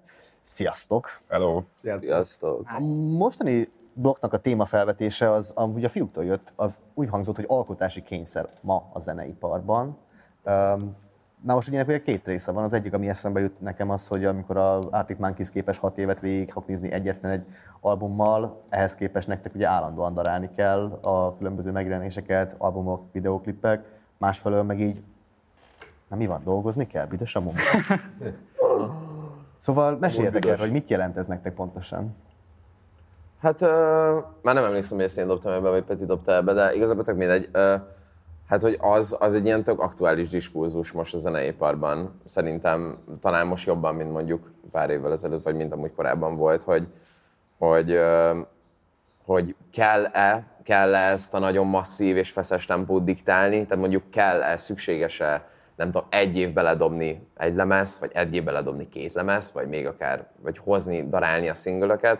Adott esetben ez káros-e, hasznos-e, tehát hogy ez szerintem egy ilyen, ez egy nagyon ak- aktuális, aktuális topik, engem is tök sok, nyilván tök sok szempontból érint, meg tök sok szempontból tudok rá kapcsolódni. Úgyhogy nyilván az első szempont, ahogy engem érint, hogy, hogy látom, hogy, hogy van egy ilyen megnövekedett elvárás is szerintem, mondjuk a hallgatók részéről is, nem csak a, nem csak a piac felől, hanem úgy alapvetően, hogy az emberek, hogy nem tudom, mondjuk már kusba vagyok fél évig, akkor már, akkor már az történik, hogy hogy úristen, te már évek óta nem adtál ki zenét, tudod. És például nekem most, amikor, amikor kihoztam egy szinglet, és ránéztem, és láttam, hogy tényleg 8 hónapja nem adtam ki zenét, akkor így őszintén meglepődtem, mert én azt egy hónapnak érzékeltem, mert annyi minden, annyi minden, nem tudom, egyéb, egyéb dolog volt közben, meg, meg tök sok minden, ami elvitte egyébként a kreatív energiámat, hogy én kurva nem éreztem azt, tudod, hogy így most én fél évig így ültem otthon, és így rálustultam, hogy miért nem csináltam már a zenét és jó, hogy ez szerintem egy ilyen érdekes dolog, hogy én kíváncsi vagyok, hogy ti mit gondoltok erről. Most nagy műsorvezetői. Kezdtek egy idézettel a, a Spotify vezérigazgatójától. Ugye a Danielek mondta azt, azt hiszem 21-ben, 22-ben, amikor, ugye ezt ti is tudjátok szerintem, hogy a zenészek nagyon szeretnek panaszkodni arra, hogy a streamingből milyen kevés pénzt kapnak, és ugye ez nem csak itthon, hanem világszerte yeah. probléma, és erre azt mondta Daniel Ek, ugye a Spotify vezérigazgatója, hogy aki 5-6 évente hoz ki egy nagy lemezt, az ne is akarjon a streamingből pénzt keresni. És ez gyakorlatilag egy száz éve, majdnem száz éve működő iparágnak a teljes e-, ellentét, amit ezzel mond. Viszont az látszik, és azt hiszem ti is tudjátok, főleg, a hip-hop és popzenéből jöttök, hogy a jelek azt mutatják, hogy financiálisan viszont valóban az éri meg, Persze. hogyha Marci nem 8 hónaponta ad ki egy szinglt, mert hogy, mert hogy olyan csúnyán hangzik, de ahogy minden másban, a médiában, a, a social media mindenhol, az algoritmus etetés, mint undorító szó, az a zenébe is működik, és hogy Igen. Én, ezt, én, ezt, én ezt látom külső szemmel. Nem tudom, Kamat ezt, hogy, hogy ez Én, én annyiban elválasztanám, hogy, hogy, hogy minden más, igen, felgyorsult a világ, azonnal akarnak az emberek dolgokat, azt akarják, hogy a kedvenc előadóktól mindig jöjjön valami. Szerintem egyrészt nem mindegy, hogy, hogy egy milyen periódusában levő előadóról beszélünk. Szerintem mondjuk egy ilyen kezdőbb előadónak sokkal fontosabb stratégiailag jó időben a legjobb trekkeket akár csúsztatva lassacskán adagolni, hogy kiépüljön egy, egy rajongói bázis, amit aztán később lehet etetni csúnya szóval, De, de, de mondjuk nyilván már egy ilyen established előadónál, mint, mint, mint a Marci, ott, ott van egy, egy masszív közönségbázis, amit, amit hát nagyon csúnya szóval ki lehet szolgálni, vagy ki kell szolgálni. Ugyanakkor azért azt, azt is gondolom, hogy, hogy, hogy ez, ez kevés előadó tudja, vagy ez, ez szerintem már egy ilyen, ilyen mm, nem tudom, kiforrottabb későbbi dolog, hogy, hogy saját magához lassítja a, az, az időt, és egy kicsit lép ebből a, a úristen, csinálni kell valamit, posztoljunk, csináljuk dolgot, és egy kicsit talán csendesebb lesz, és az adott dolgokra ezért több figyelem tud talán irányulni. Pont most egy, egy ilyen legendás előadó J. Paul, aki egyetlen albumot adott ki 2013-ban, és soha életében nem lépett föl. Most volt az első fellépés a Coachella Fesztiválon tíz év után, azzal az egy albummal. Ugye Arctic Monkeys is, ahogy mondtad, hat év után adott ki, Frank Ocean is nem adott ki, mit tudom én. Nyilván ezek óriási előadók, akik, akik már letettek nagyon sok mindent az asztalra, de azt gondolom, hogy, hogy, hogy érdemes azon elgondolkodni, bizonyos helyzetekben, főleg amikor azt érzi szerintem egy előadó, mert, mert ez a legnagyobb probléma, amikor azt érzi, hogy bedarálják, és hogy, hogy muszáj kiadnia valamit, és muszáj csinálnia valamit, szerintem akkor érdemes elgondolkodni azon, hogy egy kicsit lassítani a tempón. De hogy az érdekes, amit mondtál, mert mm, ez az én fejemben ez pont fordítva, fordítva volt meg, hogy említetted azt, hogy egy ilyen, egy ilyen újabb előadó, az tökre megteheti azt, meg, hogy, hogy egy ilyen nagyon előre beütemezett, nagyon, nagyon, nagyon kitalált, nagyon ö, akár szellős tempóba hozza ki ezeket a trekkeket. Én, én például, mint inkább három éve vagy négy éve raktam ki az első zenét, én akkor azt éreztem, hogy nekem, hogy én most tudok is darálni, mm. akarok is darálni, mert még semmit nem mondtam, és tudok most kurva sok mindent mondani, akkor miért nem mondjak kurva sok mindent? És akkor ott az is volt, hogy kb. ilyen három havonta én mondjuk megjelentettem szinglet, akkor tök gyorsan dolgoztam, akkor, vagy nem azt, hogy tök gyorsan dolgoztam, de hogy tök gyorsan kinyomtam Mhm. ezeket a cuccokat, mert azt éreztem, hogy így, hogy így azok az embereket, akiket megfogtam itt, azokat akkor hozom tovább, és meg akarom tartani is, a- még a következő tracknél, úgyhogy még hozzá is építek valaki, de hogy így nem, kényszeresen nem akartam elveszteni senkit abból a kis maroknyi szarból, amit már megkaptam, tudod. És hogy most meg már szerintem egy ilyen kicsit, kicsit az van, hogy, hogy, hogy amikor már bekerülsz egy ilyen egyfajta mókuskerékbe, hogy, hogy mondjuk koncertezel, tök sok minden, tehát hogy van egy ilyen tök szép íve az évednek, hogy mikor mivel kell foglalkoznod, mikor mire mennyi kreatív energiád van. Én őszintén nem tudom azt elképzelni, hogy minden éven megcsináljak egy lemez, mert ha minden éven megcsináljak egy lemez, akkor az minden éven egy nagyon rossz lemez lesz. Igen, viszont ha megnézed, Marci, a te kortársai viszont ezt csinálják, szóval hogy a, a, Ja. az, az új hullámos magyar hip-hopban, de a popzenében is az a, az a trend és az a jellemző, hogy a Lil Flakkal beszélgettem ezt tavaly például, hogy mennyi 22 éves, 23 éves, és van már négy vagy öt nagy lemeze, ami, ami ha most az Arctic Monkeys mondtátok, az Arctic Monkeysnak az ötödik nagy lemeze az valamikor a zenekarnak már az ilyen tizedik évében volt kb. Mm. És hogy ez a fajta túltolás, én például ilyen- zenei újságíró szempontból, nekem például nagyon hamar elértéktelenít egy előadót, mert hogy annyit, annyi, annyiszor hallom a hangját, annyiféle új zenét hallok tőle, hogy a nagy számú törvény alapján nem lehet minden zenéje jó. És hogy egyszerűen az van, hogy a mostani, főleg az a hip-hopra jellemző, hogy 18-tól 22-23-ig annyi zenéjük jelenik meg, hogy utána az, hogy frissnek tűnjél, izgalmasnak tűnjél, ahhoz már maga csak a zene nem lesz elég. Igen. Akkor kezdődik az, hogy akkor alsztetkót csinálsz, és elkezdesz mindent megtenni az, hogy figyeljenek rád, és akkor itt jön megint az, hogy akkor kell valamit tenni, hogy figyeljenek rám, és már nem az elején figyelsz. Szóval azt még azért hozzátenném, hogy, hogy ennek egy része a, technika által és a magas stílus által is lehetővé tett dolog. Tehát mondjuk a, az újvonalas hip-hop popban egy, egy klasszikus felállás az, hogy mondjuk van egy producer, és van mondjuk az előadó, ami nyilván sokszor keveredik, és több producer is van, tehát elkészíteni egy lemezt, az egy, az egy kicsit ilyen közösségi effort, alapok bejönnek, egy ilyen kurátori tevékenység, és mondjuk nem az van, hogy, hogy egy adott kétfős csapatnak kell hangszerelnie, felvennie, stúdióznia, otthon van a stúdió, tehát hogy, hogy, hogy van egy ilyen alacsonyabb belépési küszöb, ami lehetővé teszi egyáltalán ezt a tempót, és, amúgy nagyon fontos, igen. és fogyasztói szempontból meg tényleg van egy ilyen elvárás, hogy instant látni akarod, amit az Insta story láttál, hogy tegnap stúdió session az az X és az Y, azt már holnap után tök szívesen hallgatnád a, izébe, a Spotin, és, és ez, egy, ez, egy, ez egy tök érdekes igény, és szerintem vannak annak művészeti szempontból is ö, jó dolgai, hogy, hogy ilyen gyorsan meg lehet valamit csinálni, ki lehet adni, hogy, hogy most történik, hogy aktuális, hogy tegnap gondoltam ezt, és te már ma hallod, ez, ez szerintem egy nagyon jó dolog. Hát meg előadói szemszögből is kurva jó dolog lehet az, hogy hogy érted, nem az van, hogy végig cibálsz egy projektet fél éven keresztül, amire kiadod, úgy utálod, mint a bűnt, és akkor kiadod, hát ez kurva jó szám, de közben már, már ühelled. És már nem is te vagy. És már nem is, Igen. is te vagy, igen. De a, a, most, most kezdtem el olvasni a Rick Rubinnak a könyvét. Ez Én is olvasom. Nagyon, nagyon jó. A 90% az egy ilyen spiri ömlengés. Nekem azért nem tetszik. Óriási ömleng, de hogy ilyen, ez igen, Ez kicsit A... Alkotóként szerintem izgalmasabb zenészként, meg producerként, Igen. nekem egyébként. Az igen, biztos, igen, igen. Hát mert tudod, mert a, a Rick Rubin ő egy ilyen, nem tudom, Etalon egy ilyen producer. etalon legendás producer, és neki van egy könyve, ami ilyen nagyon nagy körben beszél az alkotásról, ilyen, de hogy ezt így nagyon, nagyon, nagyon óvatosan is van végigvezetve a könyvben, hogy ez nem csak zenészeknek ez, hogy a, hogyha ember vagy, már hogyha ember vagy, akkor, akkor tudsz ezzel az Cáfolná, És igen, cáfolná, igen, igen, igen, ez amúgy tényleg, tényleg így van, mert van benne nagyon sok, ne, ne, én, mondjuk, én mondjuk egyben, amikor megvettem, akkor oldalapoztam a kényszer, meg az ilyen, meg az ilyen nem tudom, ilyen, ilyen zenei fejezetek, ez amiből éreztem, hogy akkor itt most zenei topik lesz, és azt én imádtam, mert az nagyon direktben, nagyon éreztem, hogy fú, ez a csávó, ez most nagyon konkrétan megmond, nagyon konkrétan mondja, amit én, amit én hallani akarok, vagy amiben vagyok.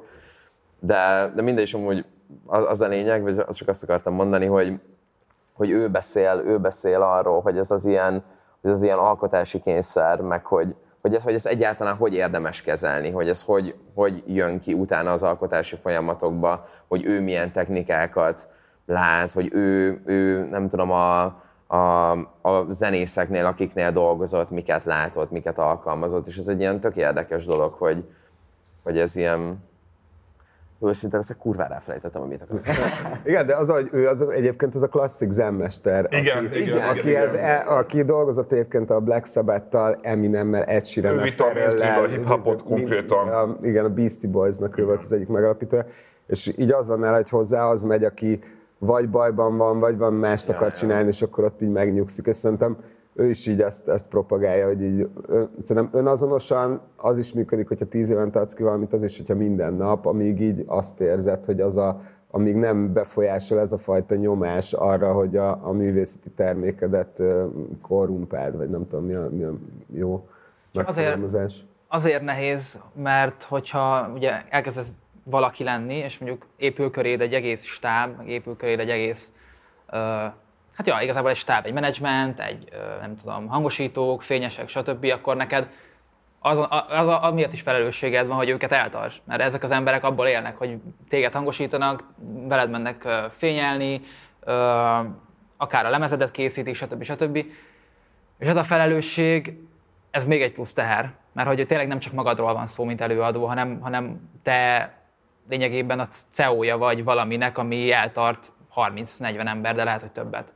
És szerintem ez, Ez is fokozza ezt a teljesítménykényszert? szerintem igen. Szóval én legalábbis az, Ezt egyébként pont a felcsermálték, Punani Masszív volt, nekem erről beszélt egy pár hete a podcastben, hogy a Punani Masszív egy nagy magyar zenekar, rohadt nagy stábbal, hogy felelősséget érzett például a Covid alatt, hogy neki ke- kell tennie valamit, hogy ők megélnek, mert nyilván dalszerzőként, előadóként nagyobb százalékban kap a jogdíjakból, mondjuk a fényes, a világosítókkal szemben, és hogy, hogy ez tényleg ez is van, de egyébként szerintem ami nagyon érdekes jelenség még ebbe az egész ilyen, ilyen, ilyen tartalmi kényszerbe, tartalom előállítási kényszerbe, hogy megjelent az ilyen hollywoodi franchise filmekre hasonlító zenei attitűd, hogy folytatásokat csinálnak számokhoz. Lesz Azaria, Formoods 1, Formoods 2.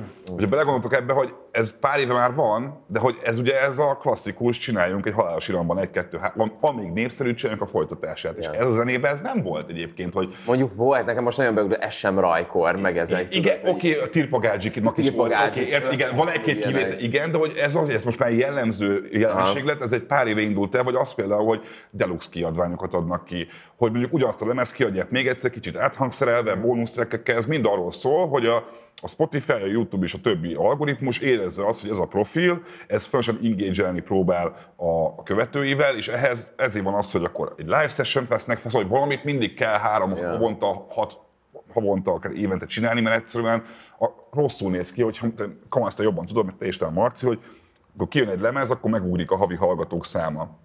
De hogyha már nem történik semmi, akkor meg lejjebb megy, és akkor amikor a promóciós cég vagy a booking agent megnézi, hogy milyen a népszerű vagy Spotify-on, akkor meg ott van az, hogy hát múlt héten még 200 ezer volt, most már csak nem tudom, 80, érted? És Ja. ezek mind nagyon számítanak. Úgy már lemezeket is úgy, úgy ö, ö, csöpögtetik, hogy kb. kijön róla 8 single akár, és a lemez már az csak plusz mondjuk három single. Egyébként ez például nagyon elrontotta az album hallgatásnak a, a, az élményét, hogy, hogy egyébként általában a lemezetnek a 60%-át már kiadják megjelenés előtt. Az Idolsnek volt ilyen, azt hiszem, a harmadik lemeze, hogy mindenki jött, már mindent hallottam kb. róla, és nem volt meg az az extázis, hogy ah, egy lemez végig, végighallgatott. És ez olyan annyira masszív csalódás, vagy annyira egy ilyen izomból pofán, pofánverés, amikor ezt kapott, hogy, hogy tényleg így valamilyen nagyon, nagyon, nagyon komplex élményre számítasz a lemeznél, és akkor igazából ott is csak azt kapod, hogy jó, itt már, itt már tényleg csak azt az ilyen lemorzsolódását kapom meg, amit... Én éppen az ellenkezőjében vagyok. Én meg vagyok lepődve őszintén megvalva, hogy még létezik egyáltalán album, mint olyan jelenség. 2000 Szerintem figyelj, az album az mindig, mindig lesz igény az albumra. Az van, hogy nézd meg, a, a, Sőt, mondok egy példát a Fluor Tomiek a Well Hello-val. Ugye, ugye ő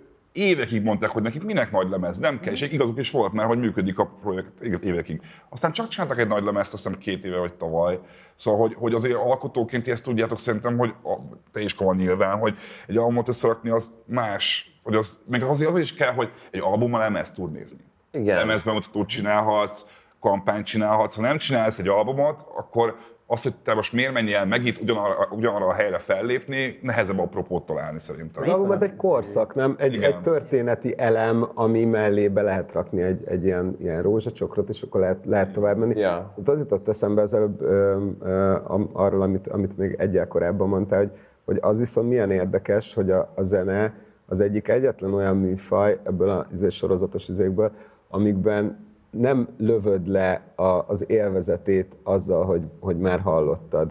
Hogy pont így a, ilyen stand néztem, és ott ugye az van, hogyha mondjuk csinálnak egy stand-up specialt, azt a poént, azt többet élőben mondjuk nem nagyon adják elő, hanem akkor újakat írnak, de hogy a zenében meg folyamatosan élvezheted ezt a kontentet igazából hallgatóként, és hogy ott nincs az, hogy, hogy lelőtted azt, hogy ú, már hallottad a, a, az egyik tracket, akkor azt már nem akarod többet annyira hallgatni, hanem, hanem nagyon gyakran azért akarod újra hallgatni, és nyilván kell egy ilyen újdonságérzet, de Am- Amit te az, az, érdekes, hogy az Azaria panaszkodott, azt hiszem pont arra nem panaszkodott, csak így mondta, hogy neki mennyire bizarr az, hogy TikTokon már nosztalgiáznak a 2021-es számaira.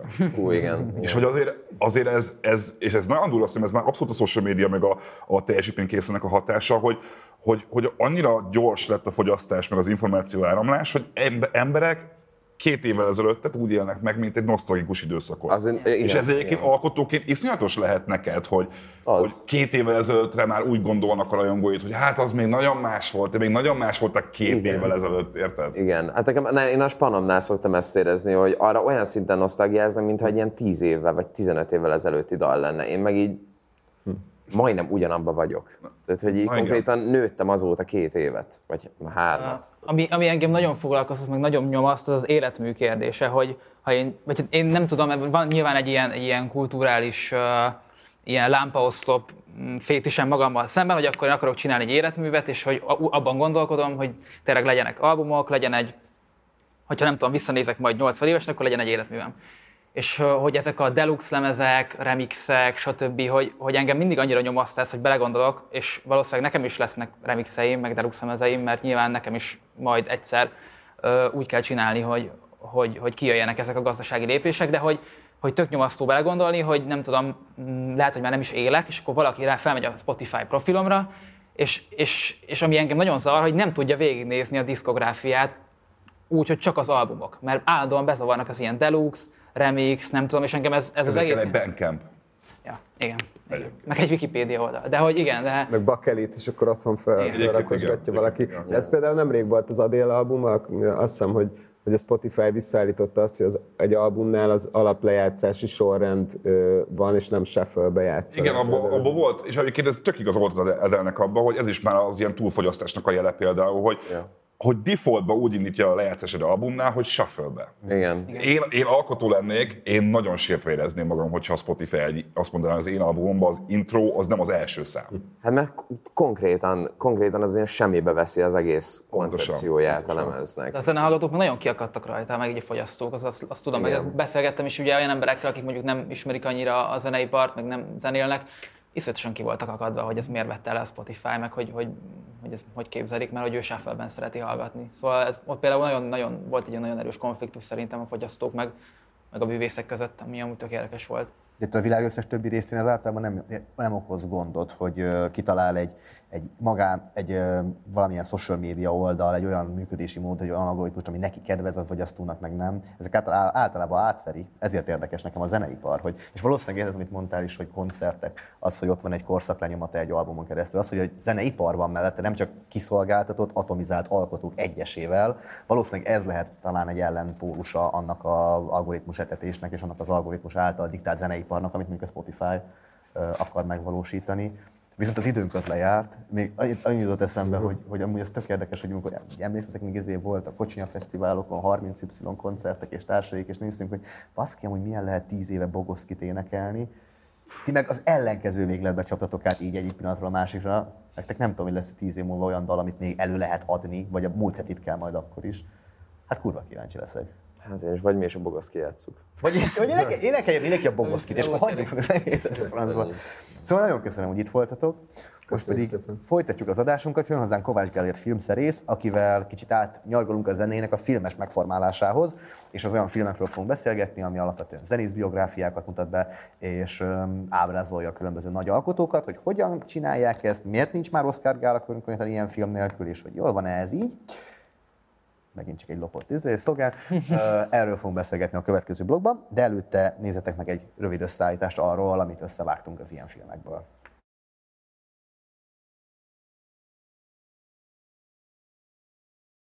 Mr. Elvis Presley!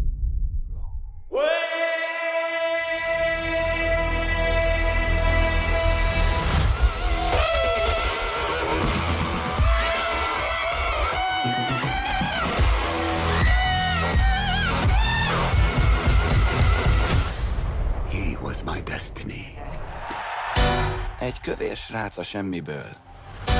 Hogy lesz énekes? Megváltoztatom a nevem Eltonra. Az az én nevem. Igen, tudom. gentlemen,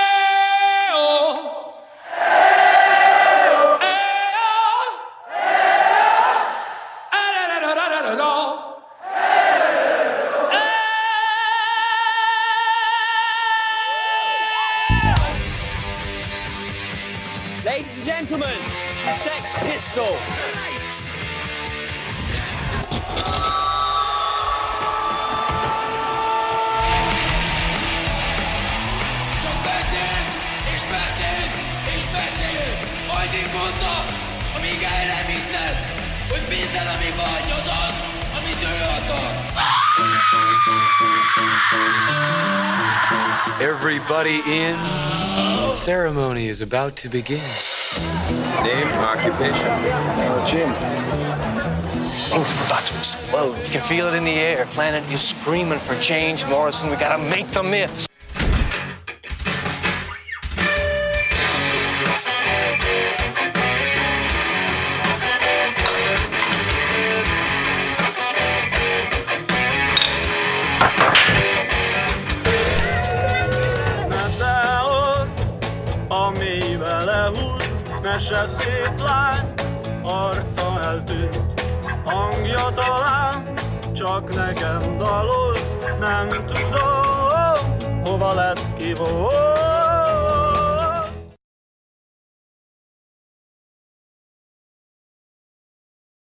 Hát ez egy teljesen szubjektív válogatást láthattatok a néhány kedvenc vagy híresebb zenés filmjeinkből. És már itt van velünk Kovács Gellért filmszerész, üdvözlünk az adásban. Sziasztok, hello. hello. Szia. Első körben mit gondolsz, mi ennek a kulturális relevanciája ezeknek a filmeknek, amikből mostanában tényleg így egész sok van, sorozat is, film is, ami így a zenészek életét bemutatja, én szerintem gyakran kb. ugyanúgy, mint az eddigi 300.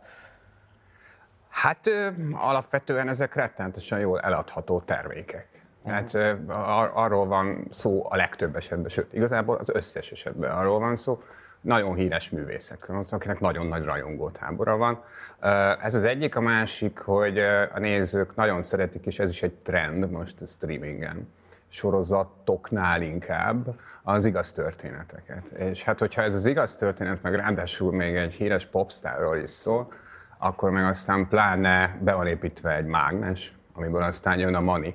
De van irónia abban, amit mondok, de ugyanakkor meg szerintem ez egy nagyon izgalmas műfaj, mert többszörös kihívás elé állítja az alkotókat, és általában érdemes, és szerintem ezeken a filmeken, amiket bevágtatok ebbe a kis montásba is jól nyomon követhető, hogy, hogy hányféle ilyen zenés film, vagy életrajzi, vagy inkább valamiféle generációs életérzést bemutató hozzáállás létezik. Tehát van, van ugye a klasszikus, amikor, amikor színészek eljátszák a híres embert, ugye ebből is láttunk igen. Erre is láttunk példákat, de még ezen belül is van két fontos, hát nem is tudom, vonulat. Az egyik a Bohém Rhapsódia, ami, ami alapvetően egy image film. Tehát nyilván ezért is tudott rettenetesen sikeres lenni, mert alapvetően olyan képet mutatott a zenekarról, ami, ami beleillik abba, amit a rajongók képzeltek. Freddie Mercury és a több, többiről is. Ami miatt ez a film szerintem kevésbé izgalmas, az az, hogy sokkal inkább a Roger Taylor és a Brian May szándékait tükrözi, hogy mit szeretnének mutatni a Freddie Mercury-val való kapcsolatokról, hogy mi az ő narratívájuk ebben a történetben, mint egy harmadik személyét. Szerintem az az igaz, igazán izgi, amikor valami olyasmi történik, mint az Elvis filmmel, hogy jön egy nagyon-nagyon erőteljes kézjeggyel bíró alkotó, aki a hozzányúl valamihez, az abban a pillanatban átváltozik Baz Luhrmann filmé, és ebből adódóan arról szólt az Elvis, hogy a Baz Luhrmann hogyan látja Elvis-t. És ez már egy izgalmas művészi hozzáállás, ez már sokkal inkább mozifilmes, vagy, vagy filmművészeti kihívás, mint mondjuk uh, keresni egy marha jó színészt, aki eljátsza, hogy a Wembley-ben hogyan énekelték a Bohém Rhapsódiát. Aztán létezik az, ami mondjuk a szép lányok ne sírjatok, ami inkább generációs életérzést ad át, mint mondjuk egy konkrét zenekarnak a történetét.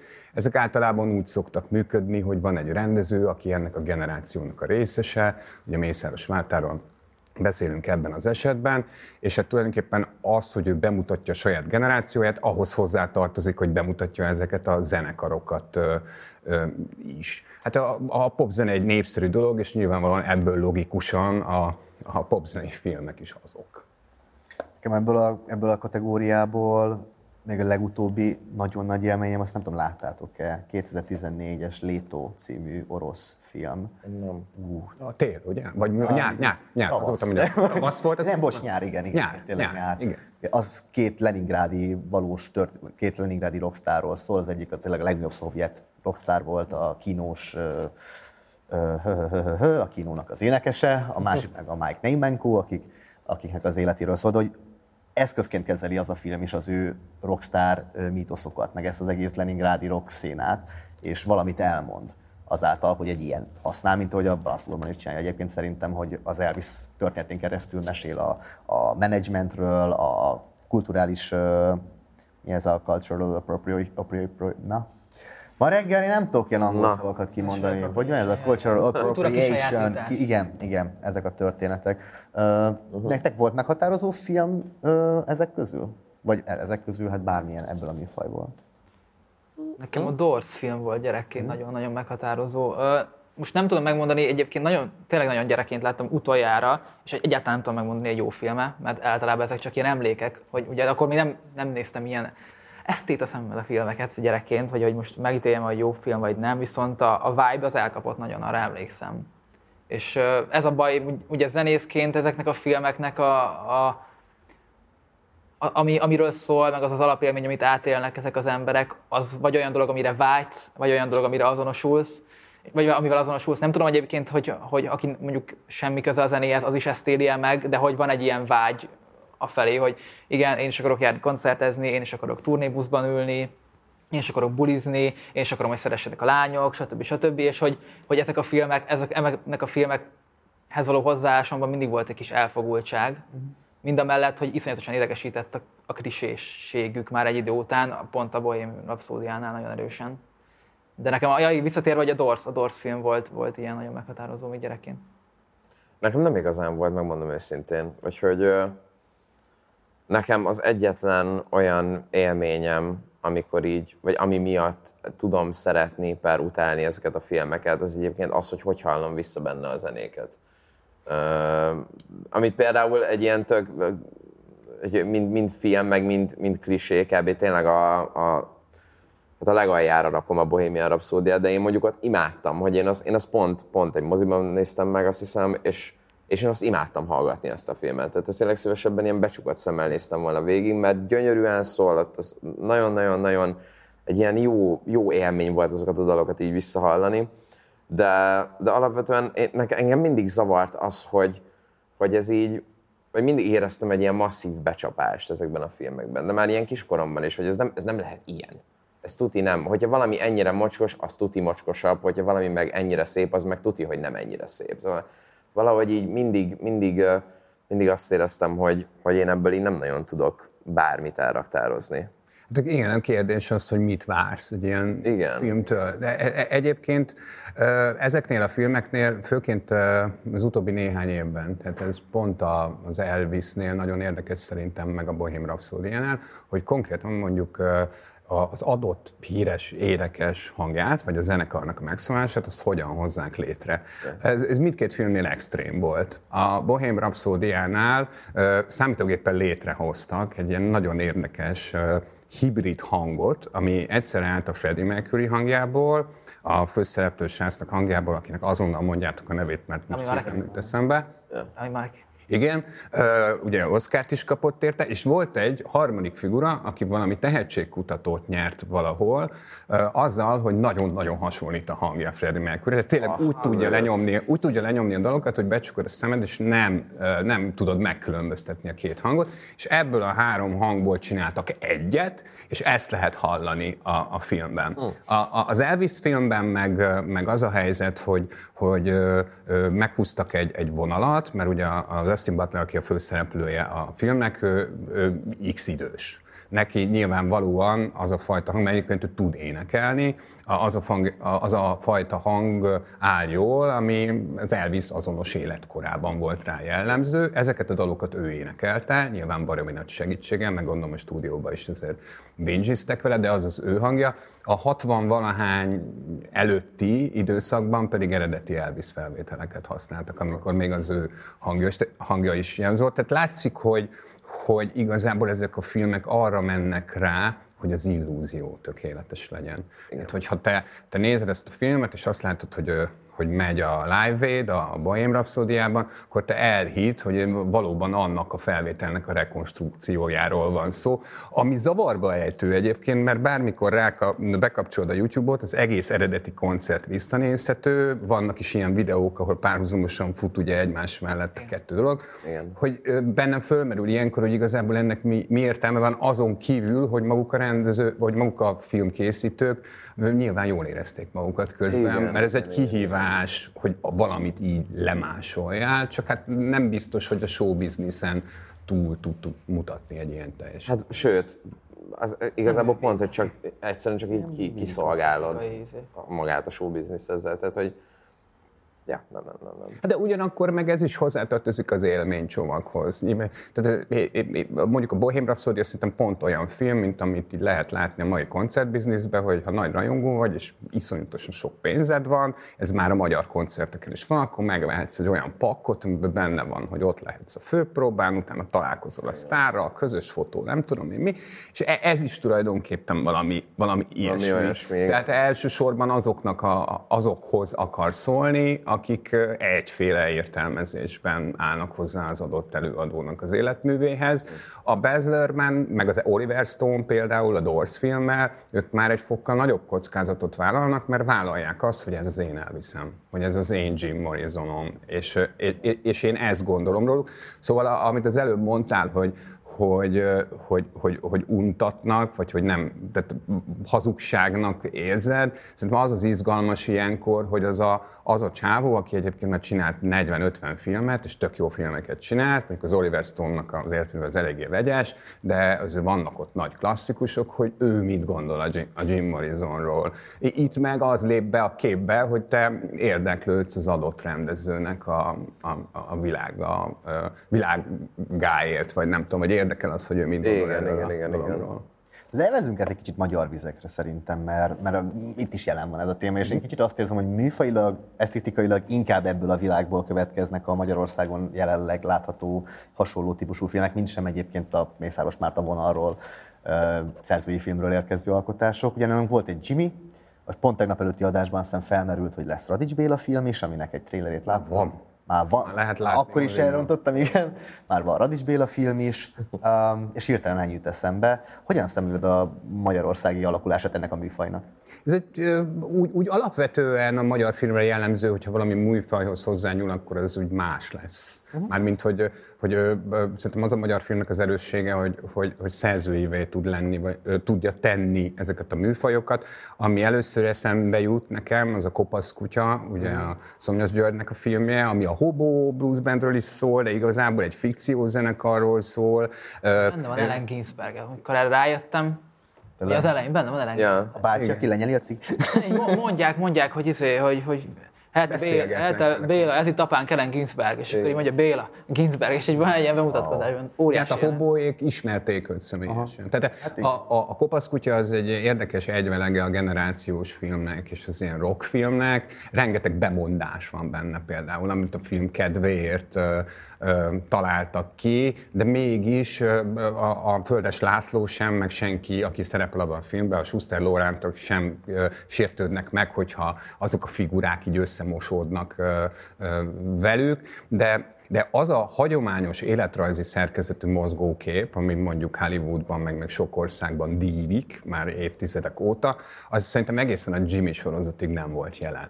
Tehát a, a, az, hogy, hogy, hogy valakinek tényleg nyilván narratív trükkökkel, meg az időben ide-oda ugrálván, de mégiscsak végigmegyünk az életén, plusz megpróbáljuk megfejteni a sikerének a titkát, ez egy olyan vállalás, amire a magyar filmesek nem szoktak válkozni, és őszintén szóval én is rettesen szkeptikus voltam a, a Király című sorozattal kapcsolatban, de engem lenyűgözött az, az egész. Tehát a bátorsága az hogy, az, hogy kimeri azt mondani, hogy a sztárjaink igazából rólunk is szólnak. Tehát a, az, hogy egy, egy, egy rettenetesen sikeres, szürreálisan sikeres énekes életén keresztül arról a korszakról is tulajdonképpen elég behatóan megtudunk egy, egy csomó mindent. Na ez az, ami, ha arról beszélünk, hogy mi értelme van az ilyen filmeknek, akkor szerintem ez az egyik. Hogy ö, egyrészt én egy csomó emberrel beszéltem, hozzám nagyon közel álló emberek is úgy voltak ezzel a sorozattal, hogy eszükbe nem jutott volna belenézni, mert egyáltalán nem érdekelte őket a Zambó Jimmy jelenség, de az első rész után rájöttek, hogy ez marha jó. Tehát, hogy- nagyon izgalmas, nagyon necces sokszor, nagyon bátor, és olyan konfrontációs felületet képes elfoglalni, ami, ami mondjuk egy ilyen kereskedelmi tévé által gyártott sorozatban addig szerintem elképzelhetetlen volt, és érződik is a projekten, hogy ez egy ilyen presztízs sorozat. Tehát nem biztos, hogy majd még lesz 40-50 ilyen, de ezt valamiért az RTL nagyon meg akarta csinálni. Hát meg talán abból a szempontból is kitűnik, hogy ö, már például az ilyen életrajzi filmekből, hogy éppen a mítosz bontja le az a fő profilja talán, hogy azt a fajta idealizált státuszt.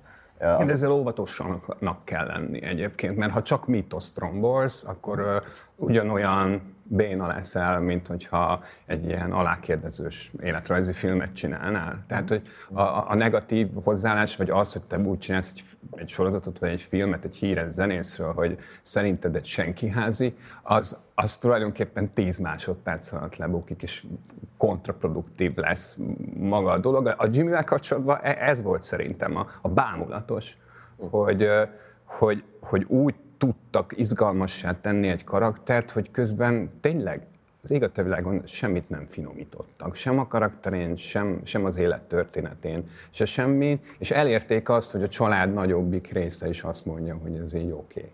Tehát, tehát ez mindenféle nagy teljesítmény, nem tudom, hogy mindenféleképpen nagy teljesítmény, nem tudom, hogy ti láttátok ezt a sorozatot. Én sajnos nem. Igen, igen, Sajnos igen, nem igen, még. igen. De én én nagyon ajánlom, mert tényleg részről részre azt gondolja az ember, hogy ennél ez már nem lehet bátrabb, meg izgalmasabb, meg provokatívabb, és, és az lesz. Engem meglepett, mert ö, én még ezt mondom, még nem láttam, de, de így kb. azonnal ezeket a visszajelzéseket kaptam mindenkitől. Vagy én, én teljesen arra számítottam, hogy ha ez így kibukik, akkor, akkor hát vagy egy ilyen nagyon, nagyon pocsolya víz lesz az egész, hogy ilyen nem zavar semmit, meg így őt itt van, de hogy nem, nem történik úgy igazán ni- nincs, nincs így igazán nagy, nagy felhangja, de, de aztán mindenkitől azt hallottam, hogy ez egy ilyen, ez egy ilyen élmény, hogy beleálltak, valami, valami izgalmas dolog történt. Igen, a, a nagy kérdés az volt ugye, hogy kinézi az RTL klubot. Tehát ilyenkor ne- nekem ez volt a fő dilemmám, amíg nem láttam a sorozatot.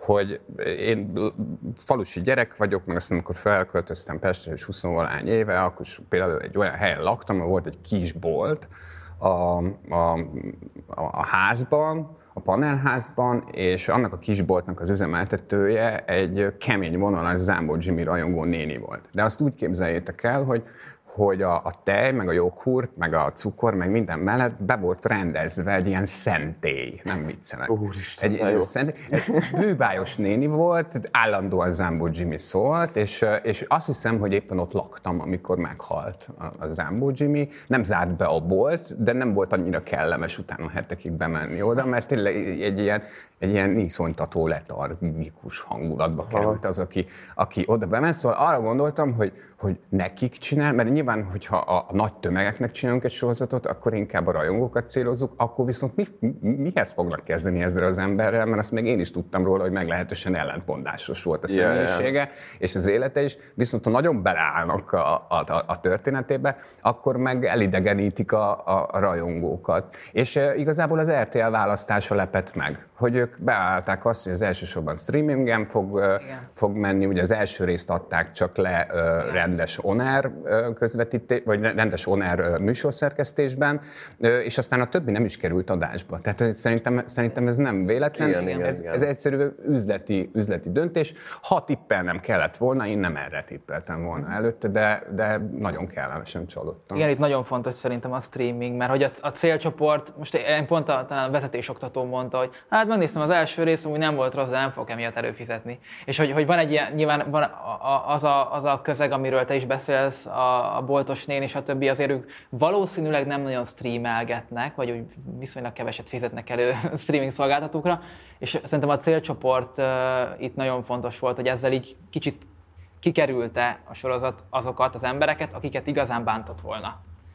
Igen, ez is van, meg az is van, ez egyszerű biológiai törvényszerűség, hogy, hogy azok, akik akkor olyan rajongók voltak, hogy oda mentek azonnal a házhoz, és napokig ott sátraztak, meg, meg a temetésnél, és azok közül azért nagyon sokan nem élnek. Tehát na, nyilván nagyon sok Jimmy rajongó van most is, meg a Krisztiánél is sokan rajonganak, a, a fiáért, meg az egész családért biztos, de, de, de az, a fajta, a, az a fajta egészen fölfoghatatlan őrület, ami tényleg az Azáriához tudom hasonlítani azt a... Nem én akartam mondani. A, a, az, én, én, Én nem a judo. egy, egyik, nap, egyik nap egyébként otthon ki is budjant belőlem, hogy, és ezzel természetesen nem, tehát, hogy nem a, nem a zenére teszek utalást, és nem a minőségre teszek Persze, utalást, mert jelenség. teljesen mindegy, hanem a, az, a, amilyen hatással van az emberekre. Igen. Az az ária, azt szerintem nagyon hasonlít arra a hatásra, amit a Zambó Jimmy elért, és az is megfejthetetlen. Ha majd megnézitek a sorozatot, van benne egy gyönyörűséges montázs, egy ilyen zenés montázs, ami azt mutatja be, valamikor a sorozat második felében, azt mutatja be, hogy hogyan terjedt el Zambó Jimmy zenéje. Így az egyszerű emberek között. A, a, egy, egy konyhából indulunk. Egy egyszerű konyhából, ahol kaját csinál egy háziasszony, és ez egy ilyen hosszú, hosszú snit, vagy hát vágva van, tehát egy, egy hosszú klip, és nagyon hiteles. És az, az, az Azaria nyilván máshogyan terjed már, mint Zambo Jimmy, tehát nem kazettán, de, de, de valami hasonlót tudok egyébként elképzelni. Én is szoktam egyébként ezt ebben párhuzamot látni, hogy, hogy szerintem a, a Jimmy óta nem látunk senkinél ilyen szintű rajongást, ilyen szintű társadalmi rétegeket átívelő ö, megszállottságot, hogy kire Az gondolsz? átívelés, én, én pont azt látom, hogy egy kulturális konfliktusokat nyitott ki inkább, szóval, hogy az elit ugye elzárkózott, ahogy ezt a filmben is az Alföldi Robert karakter De hogy az- például. Ö, Az más. Az, hogy a Jimmy mit akart egyébként. Tehát, hogy szerintem ez látható egyébként az Ákosnál is. Hogy, hogy egyszerre haragszik egy bizonyos közegre, mert az a közeg nem fogadja be, az a közeg nem ismeri el, amit ő csinál, közben meg minden idegszálával azon van, hogy ők is elismerjék. Szerintem ez a Jimmy-nél is volt, és ez az Alföld is jelenet, ez kiválóan bemutatta ezt hogy, hogy hajlandó volt áldozatokra azért, hogy egy ilyen ö, hangsúlyozottan snob, a seggéből ki nem látó kritikust meghív vacsorára, de közben meg rettenetesen távol van tőle ez, ez, a, ez a világ. Tehát hogy valószínűleg, hogy ez is egy ilyen hajtóerő volt benne, tehát volt benne egy bizonyítási készlet, csak amikor csinálsz valamit, kitalálod, hogy ez valami milyen legyen, és azzal milliókat mozgatsz meg, akkor nyilvánvalóan félsz attól eltérni, ugyanakkor meg a benned lévő művész, az mégiscsak meg van piszkálva, hogy, hogy átlépd az árnyékodat. Ezt ugye a tehetségkutatókban szeretik mondani, ezt a komfortzónából való lépést, de én inkább művészi kihívásnak nevezném.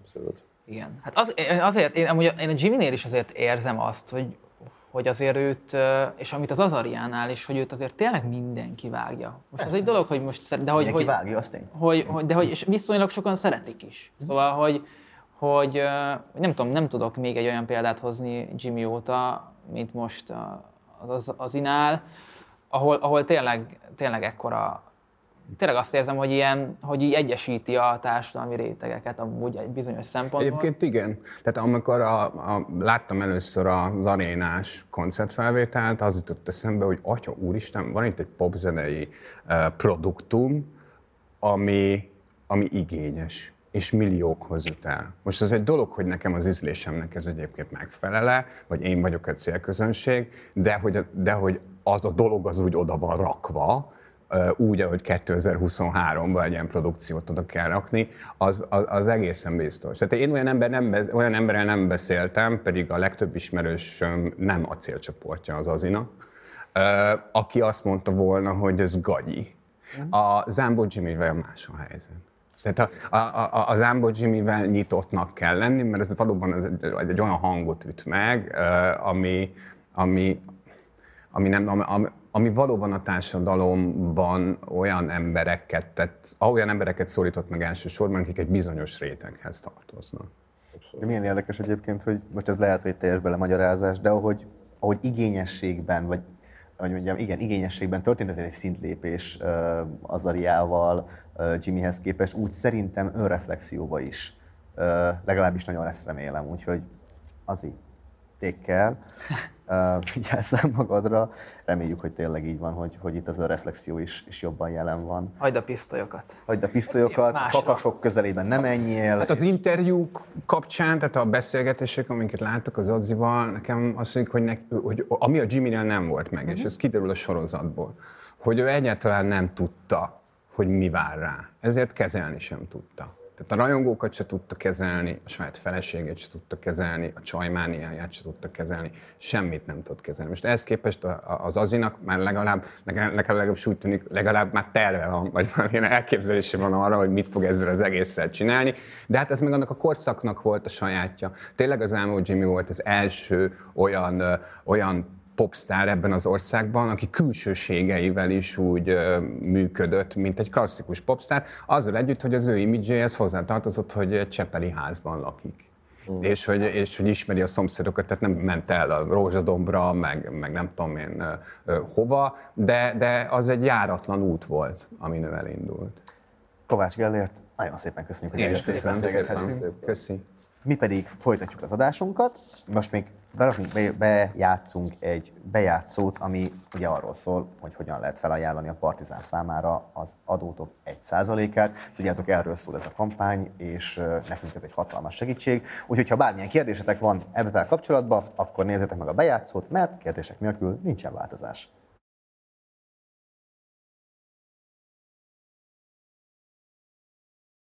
Partizánnak rád is szüksége van. Idén a személyi jövedelemadód 1%-át már nekünk is adhatod.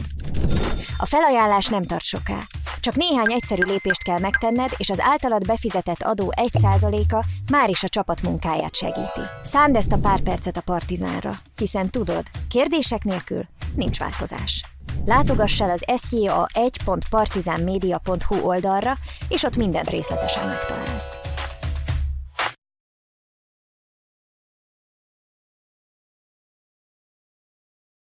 És folytatjuk is az adásunkat. Srácok, ö, szerintem tök jó íve volt ennek a történetnek abból a szempontból, hogy főleg a a sajóvékkal való beszélgetésben kitárgyaltuk azt, hogy milyen helyzetben vagytok ti most ö, zenészként. Az újságírói personád, az nem tudom, hogy van, azt majd, meg, azt majd elmeséled. Ö, na de hogy most ugye volt egy állami törekvés arra, hogy, hogy szülessen egy Petőfi zenei tanács, ami, ami elvileg hivatott lenne segíteni a magyar popzenét. Ti hogyan szemléltétek ezt, a, ezt az egész történetet? Meg amikor megláttátok a hírt, akkor így örültetek, hogy na végre akkor most segítenek a, az öregek, vagy, vagy nevettetek, vagy, vagy nem, ha láttátok, nem olvastátok, mert nem érintiteket. Hogy reagáltatok erre? Hát én viccesen, vagy én egy, vagy én, egy ilyen visszás dolog ez, mert közben meg be vannak a zenei tanácsban egy-két olyan, olyan ember, akinek egyébként meg ilyen mérhetetlenül felnézek a munkásságára. Tehát, hogy ezt, ezt, ezt azért így ki kell jelenteni. De valahogy, valahogy engem azt fogott meg, vagy az, az kapott el azonnal, amikor meg nyilván ez, ez így kiragadva futott a legnagyobbat azt hiszem a sajtóban, hogy akkor kéne egy egyetem arra, hogy, hogy ez így, vagy hogy ezt szakon oktatnák azt, hogy hogy kell ilyen popzenét csinálni, és azon én ilyen őszintén felnevettem, de tényleg úgy, mint amikor így befinganak, tudod, hogy mondja, hogy így, Talán is lehet. tényleg, tényleg. Szóval, hogy ez egy picit ilyen, ilyen már-már kellemetlen szerintem. Nekem, én, én nagyon kellemetlenül éreztem magam bármikor, amikor ezt a hírt olvastam, mert én nem gondolom azt egyébként, hogy bármilyen szinten segíteni kellene a popzenét jelenleg, én azt gondolom, hogy jó lenne nem hátráltatni, meg, meg, valami, meg valami olyasmi van bennem, hogy, hogy ez mindig egy, ez nem gondolom, hogy ez egy ilyen új dolog lenne, hogy az emberek ö, próbálnak valami nagyon, nagyon leírható, ö, hogy egy ilyen képletet összerakni arra, hogy hogy tud valami működni. Viszont az a baj, az a baj, hogy a, ebb, a mai popzenére, a mai zenére ebből a szempontból nem tudsz rárakni egy ilyen képletet, mert olyan, mint amikor így megkérdezik, hogy, tehát, hogy nem, nem, a jó popzene az azért működik, mert van benne, mert van benne lélek, mert benne vannak mm. ezek az emberek. Ezt nagyon nehezen tudom elképzelni, hogy ezt hogyan, hogyan terveznék, vagy hogyan került egyáltalán, egyáltalán így asztalra, hogy de jó lenne ezt oktatni. Hogy oktatod ezt? Ki oktatja ezt? Tehát, hogy tudod, úgy, úgy nem, nem, nem annyira tudom elképzelni. Ez kb. az ilyen, korábban beszéltünk mondjuk a Rick Rubinról, vagy mondjuk arról, hogy az, az ő könyvéről, ez kb. olyan formáktól lehet bármilyen szinten befogadni, és ez nála is egy ilyen spirituális ömlengésként borul így, így az emberek elé, nem úgy, hogy így kell megírni ezt a verzét, így írd meg ezt a refrént, ez a jó popzene. Nincs olyan jó popzene, és egy ilyen, kicsit egy ilyen erőltetett valami csodának tartom az egészet. Peti? Én nem, én nem tudtam nagyon így mit kezdeni vele, szerintem a felháborodás is kicsit túlzás volt, mert úgy érzem, hogy akkora súlya ennek nincs, mint amekkora a felháborodás. Mind a mellett meg nem is értettem, hogy tehát ameddig, nem, ameddig nincs az leírva, hogy ez mit fog csinálni, és tulajdonképpen azért valójában nem tudjuk, hogy mit fognak csinálni, addig nagyon nehéz ezt, addig én nem is akarom elítélni. Mert alapvetően azt gondolom, hogy azzal sem tudok azonosulni, hogy majd a piac mindent eldönt, és majd a piac mindent megold, és majd a piac, mert a piac nagyon sok értékes művészeti terméket nem fog fenntartani, mert a piac ez nem úgy működik, és szerintem ez egy ilyen naív álláspont, hogy, hogy egy kicsit most ez a Marcival is szembe menjek, hogy legyen valami konfliktus itt a Gyerünk. műsorban. Gyere rám. Hogy, hogy a, azt gondolom, hogy a, a piac, az egy naív álláspont szerintem, hogy a jó zenét majd a piac úgyis eltartja. És szerintem európaiként, ahol még azért vannak az ilyen kult, állami kultúra megőrzésnek, meg kultúratámogatásnak hagyományai, én azt gondolom, hogy ennek lehet létjogosultsága. Mindezt mondom úgy, hogy én ugye támogatva vagyok a, a hangfoglaló által, tehát alapvetően nem is nagyon, nem is nagyon lenne hiteles, ha elkezdeném ezt kritizálni, mert engem is támogatnak, és, és, és, és tök jól esik, meg szerintem egy nagyon hasznos dolog az, hogy, az, hogy emberek kapnak támogatást.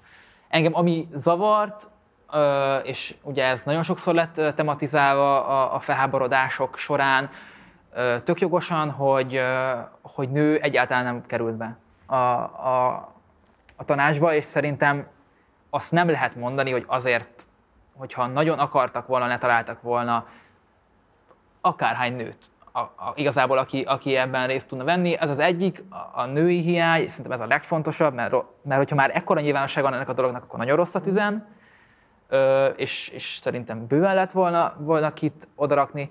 A, másik meg tényleg az, hogy a, például a hip-hop zene, vagy a modern pop zenének a reprezentációja az nincs ott. És szerintem, hogyha a fiatalok, mégis a fiataloknak szóló, fiatalok által készített műfajról beszélünk nagy részt, az, hogy nincs olyan ember, aki, aki legalábbis tudomásunk szerint beláthat, vagy behatóan ismerni ezeket a műfajokat, az mondjuk talán egy probléma szerintem.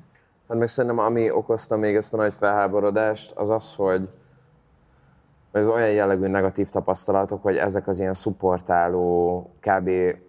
ezek a szupportáló, nem tudom, létesítmények, meg, meg, meg nem tudom, társaságok, ezek így annyira átláthatatlanok a zeneiparban itthon, hogy konkrétan mi a meló, mit csinálnak, miért vannak ott, mire lehet oda pályázni, milyen pénz jön onnan, az, az kikhez megy az a pénz, tehát hogy, hogy az a baj, hogy egyszerűen ez már így annyira egy ilyen keserű szájízzel bukik ki egy ilyen hír, tudod, hogy emberek beülnek hova, minek, mit csinálsz. Igen. És miért? az zenei tanács. Igen, volt. és nem nekem- zenészek tanácsa, hanem Ja. zenei tanács.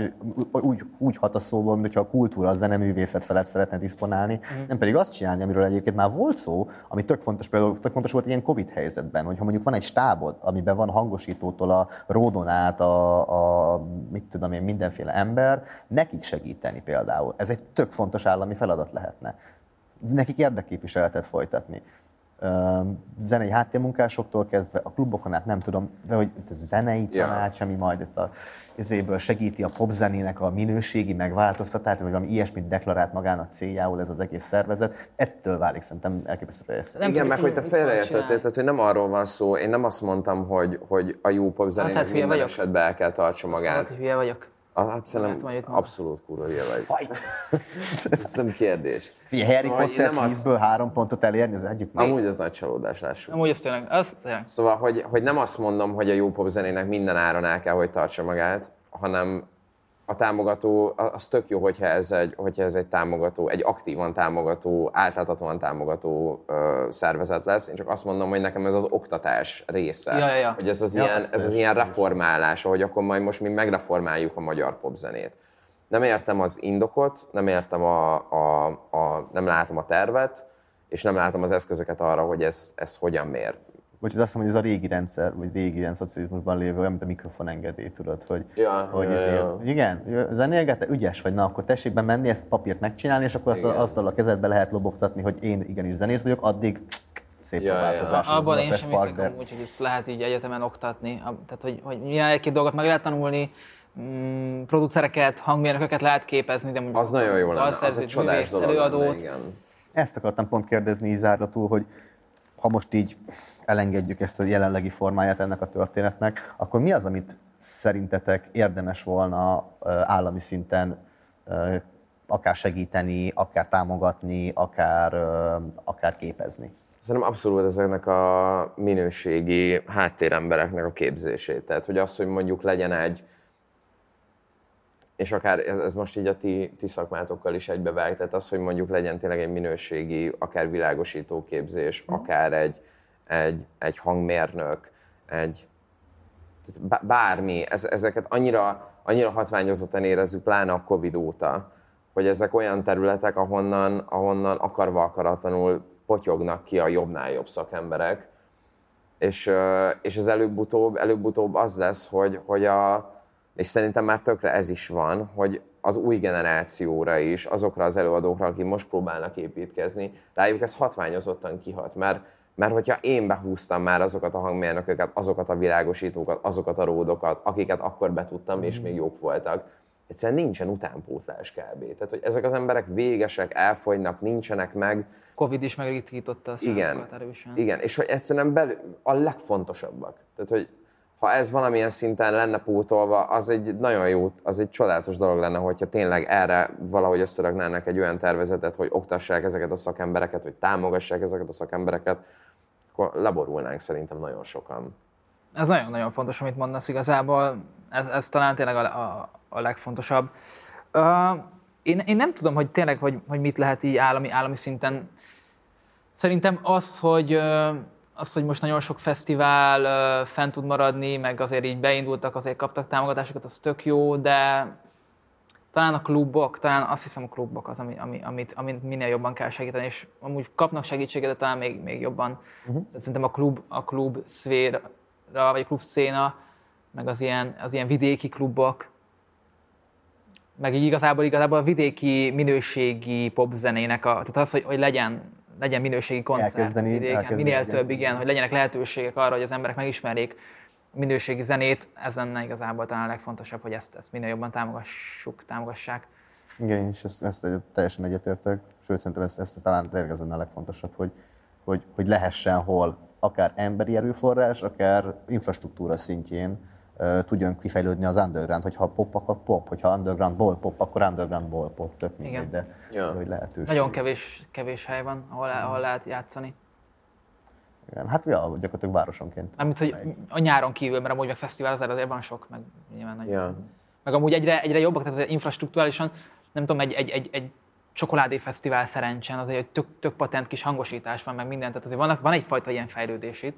Persze. Ne, nekem még az, az szokott ilyenkor eszembe jutni, vagy mostanában az jut eszembe, hogy, hogy mondjuk a és akkor megint elcsatlakozok, vagy megint visszacsatolok oda, amit az előbb mondtam, hogy azok az induló előadók, akik most jönnek, hogy nem nagyon, nem nagyon van szintér, ahol mondjuk, tehát most már az van, hogy, hogy tök sok fesztivál, nyilván költség, költségcsökkentési szempontokból látjuk azt, hogy, hogy esetleg mondjuk nem annyi színpad van, nem úgy, nem úgy, nem úgy rakták össze a line hogy, hogy egyszerűen nem tudnak annyi lehetőséget adni a feltörekvő előadóknak, vagy kis neveknek, hogy meglegyenek ezek a tök természetes, szép lépcsőfogok. És ez már nálam is érződött, mert én is két éve kezdtem el egyáltalán koncertezni, megjutottam oda, hogy koncertezek, de volt az a pulcsi. és, és, és már én is éreztem azt, hogy, hogy óriási különbség van mondjuk a, a, az előttem az előttem induló generációkhoz képest, hogy ők mennyi helyen tudtak játszani. Mm, érted, én még például épp, hogy eljutottam egy volt fesztiválra, amire ilyen eszméletlenül hálás vagyok, mert nyilván amikor így elkezdesz zenélni kb. gyerekként, akkor ezek ott vannak így előtte célként. De most már az van, hogy, hogy tök sok, hogy ezek átalakulnak, és, és meg, is szűn, meg is szűnik tök sok olyan lehetőség, ami meg, ami meg nagyon-nagyon hasznos az ez előadók. fontos, ez elhangzott még, nem is tudom már milyen podcastben, meg, meg lehet, hogy olvastam, de hogy így hangzik el gyakran, hogy hát igen, mert ezek a mai fiatalok, ezek azt tudják, hogy hogyan kell színpadra állni, azt már felállnak a Budapest Parkra, meg mit tudom én, életükben nem voltak színpadon, és akkor most már egyből izé fesztiválra, meg ilyesmire Hát, mennek. oda tudunk felállni. Én meg így nézek, hogy igen, de baszodaláson, hát hol kellett volna fellépniük. Ja, hova álljak, az meg? Tehát oda tudok. Igen. Hát meg eladják két óra alatt az összes jegyet, akkor hogy ne állnának fel? Mármint, Ja. ja, amúgy van, van, van, van, egyébként abban valami, hogy, hogy nagyon sokan nagyon hamar kerülnek nagyon nagy színpadra, és talán még a színpadi tapasztalatuk előjön, hogy nincs akkora rutinjuk egyébként, tehát nem tudom, színpadi mozgásban, nem tudom, bizonyos dolgokban ez elő szokott jönni, de, de hogyha a 20 éves gyerek elad két óra alatt ö, 12 ezer jegyet, akkor hogy mondod neki, hogy te ne állj oda? Mhm. Tehát nonsens. érted? Ja. Na, srácok, maradt még bennetek valami az eddigi témák kapcsán, vagy így az adással kapcsolatban? De nem csak az maradt, hova kell nézni, hogy Ö, beszéljek. Ez lesz a tiéd, látod? Nektek csak két perc, a partizánnak viszont nagyon fontos és nagyon hasznos, úgyhogy az adótok egy százalékát ajánljátok fel a partizánnak.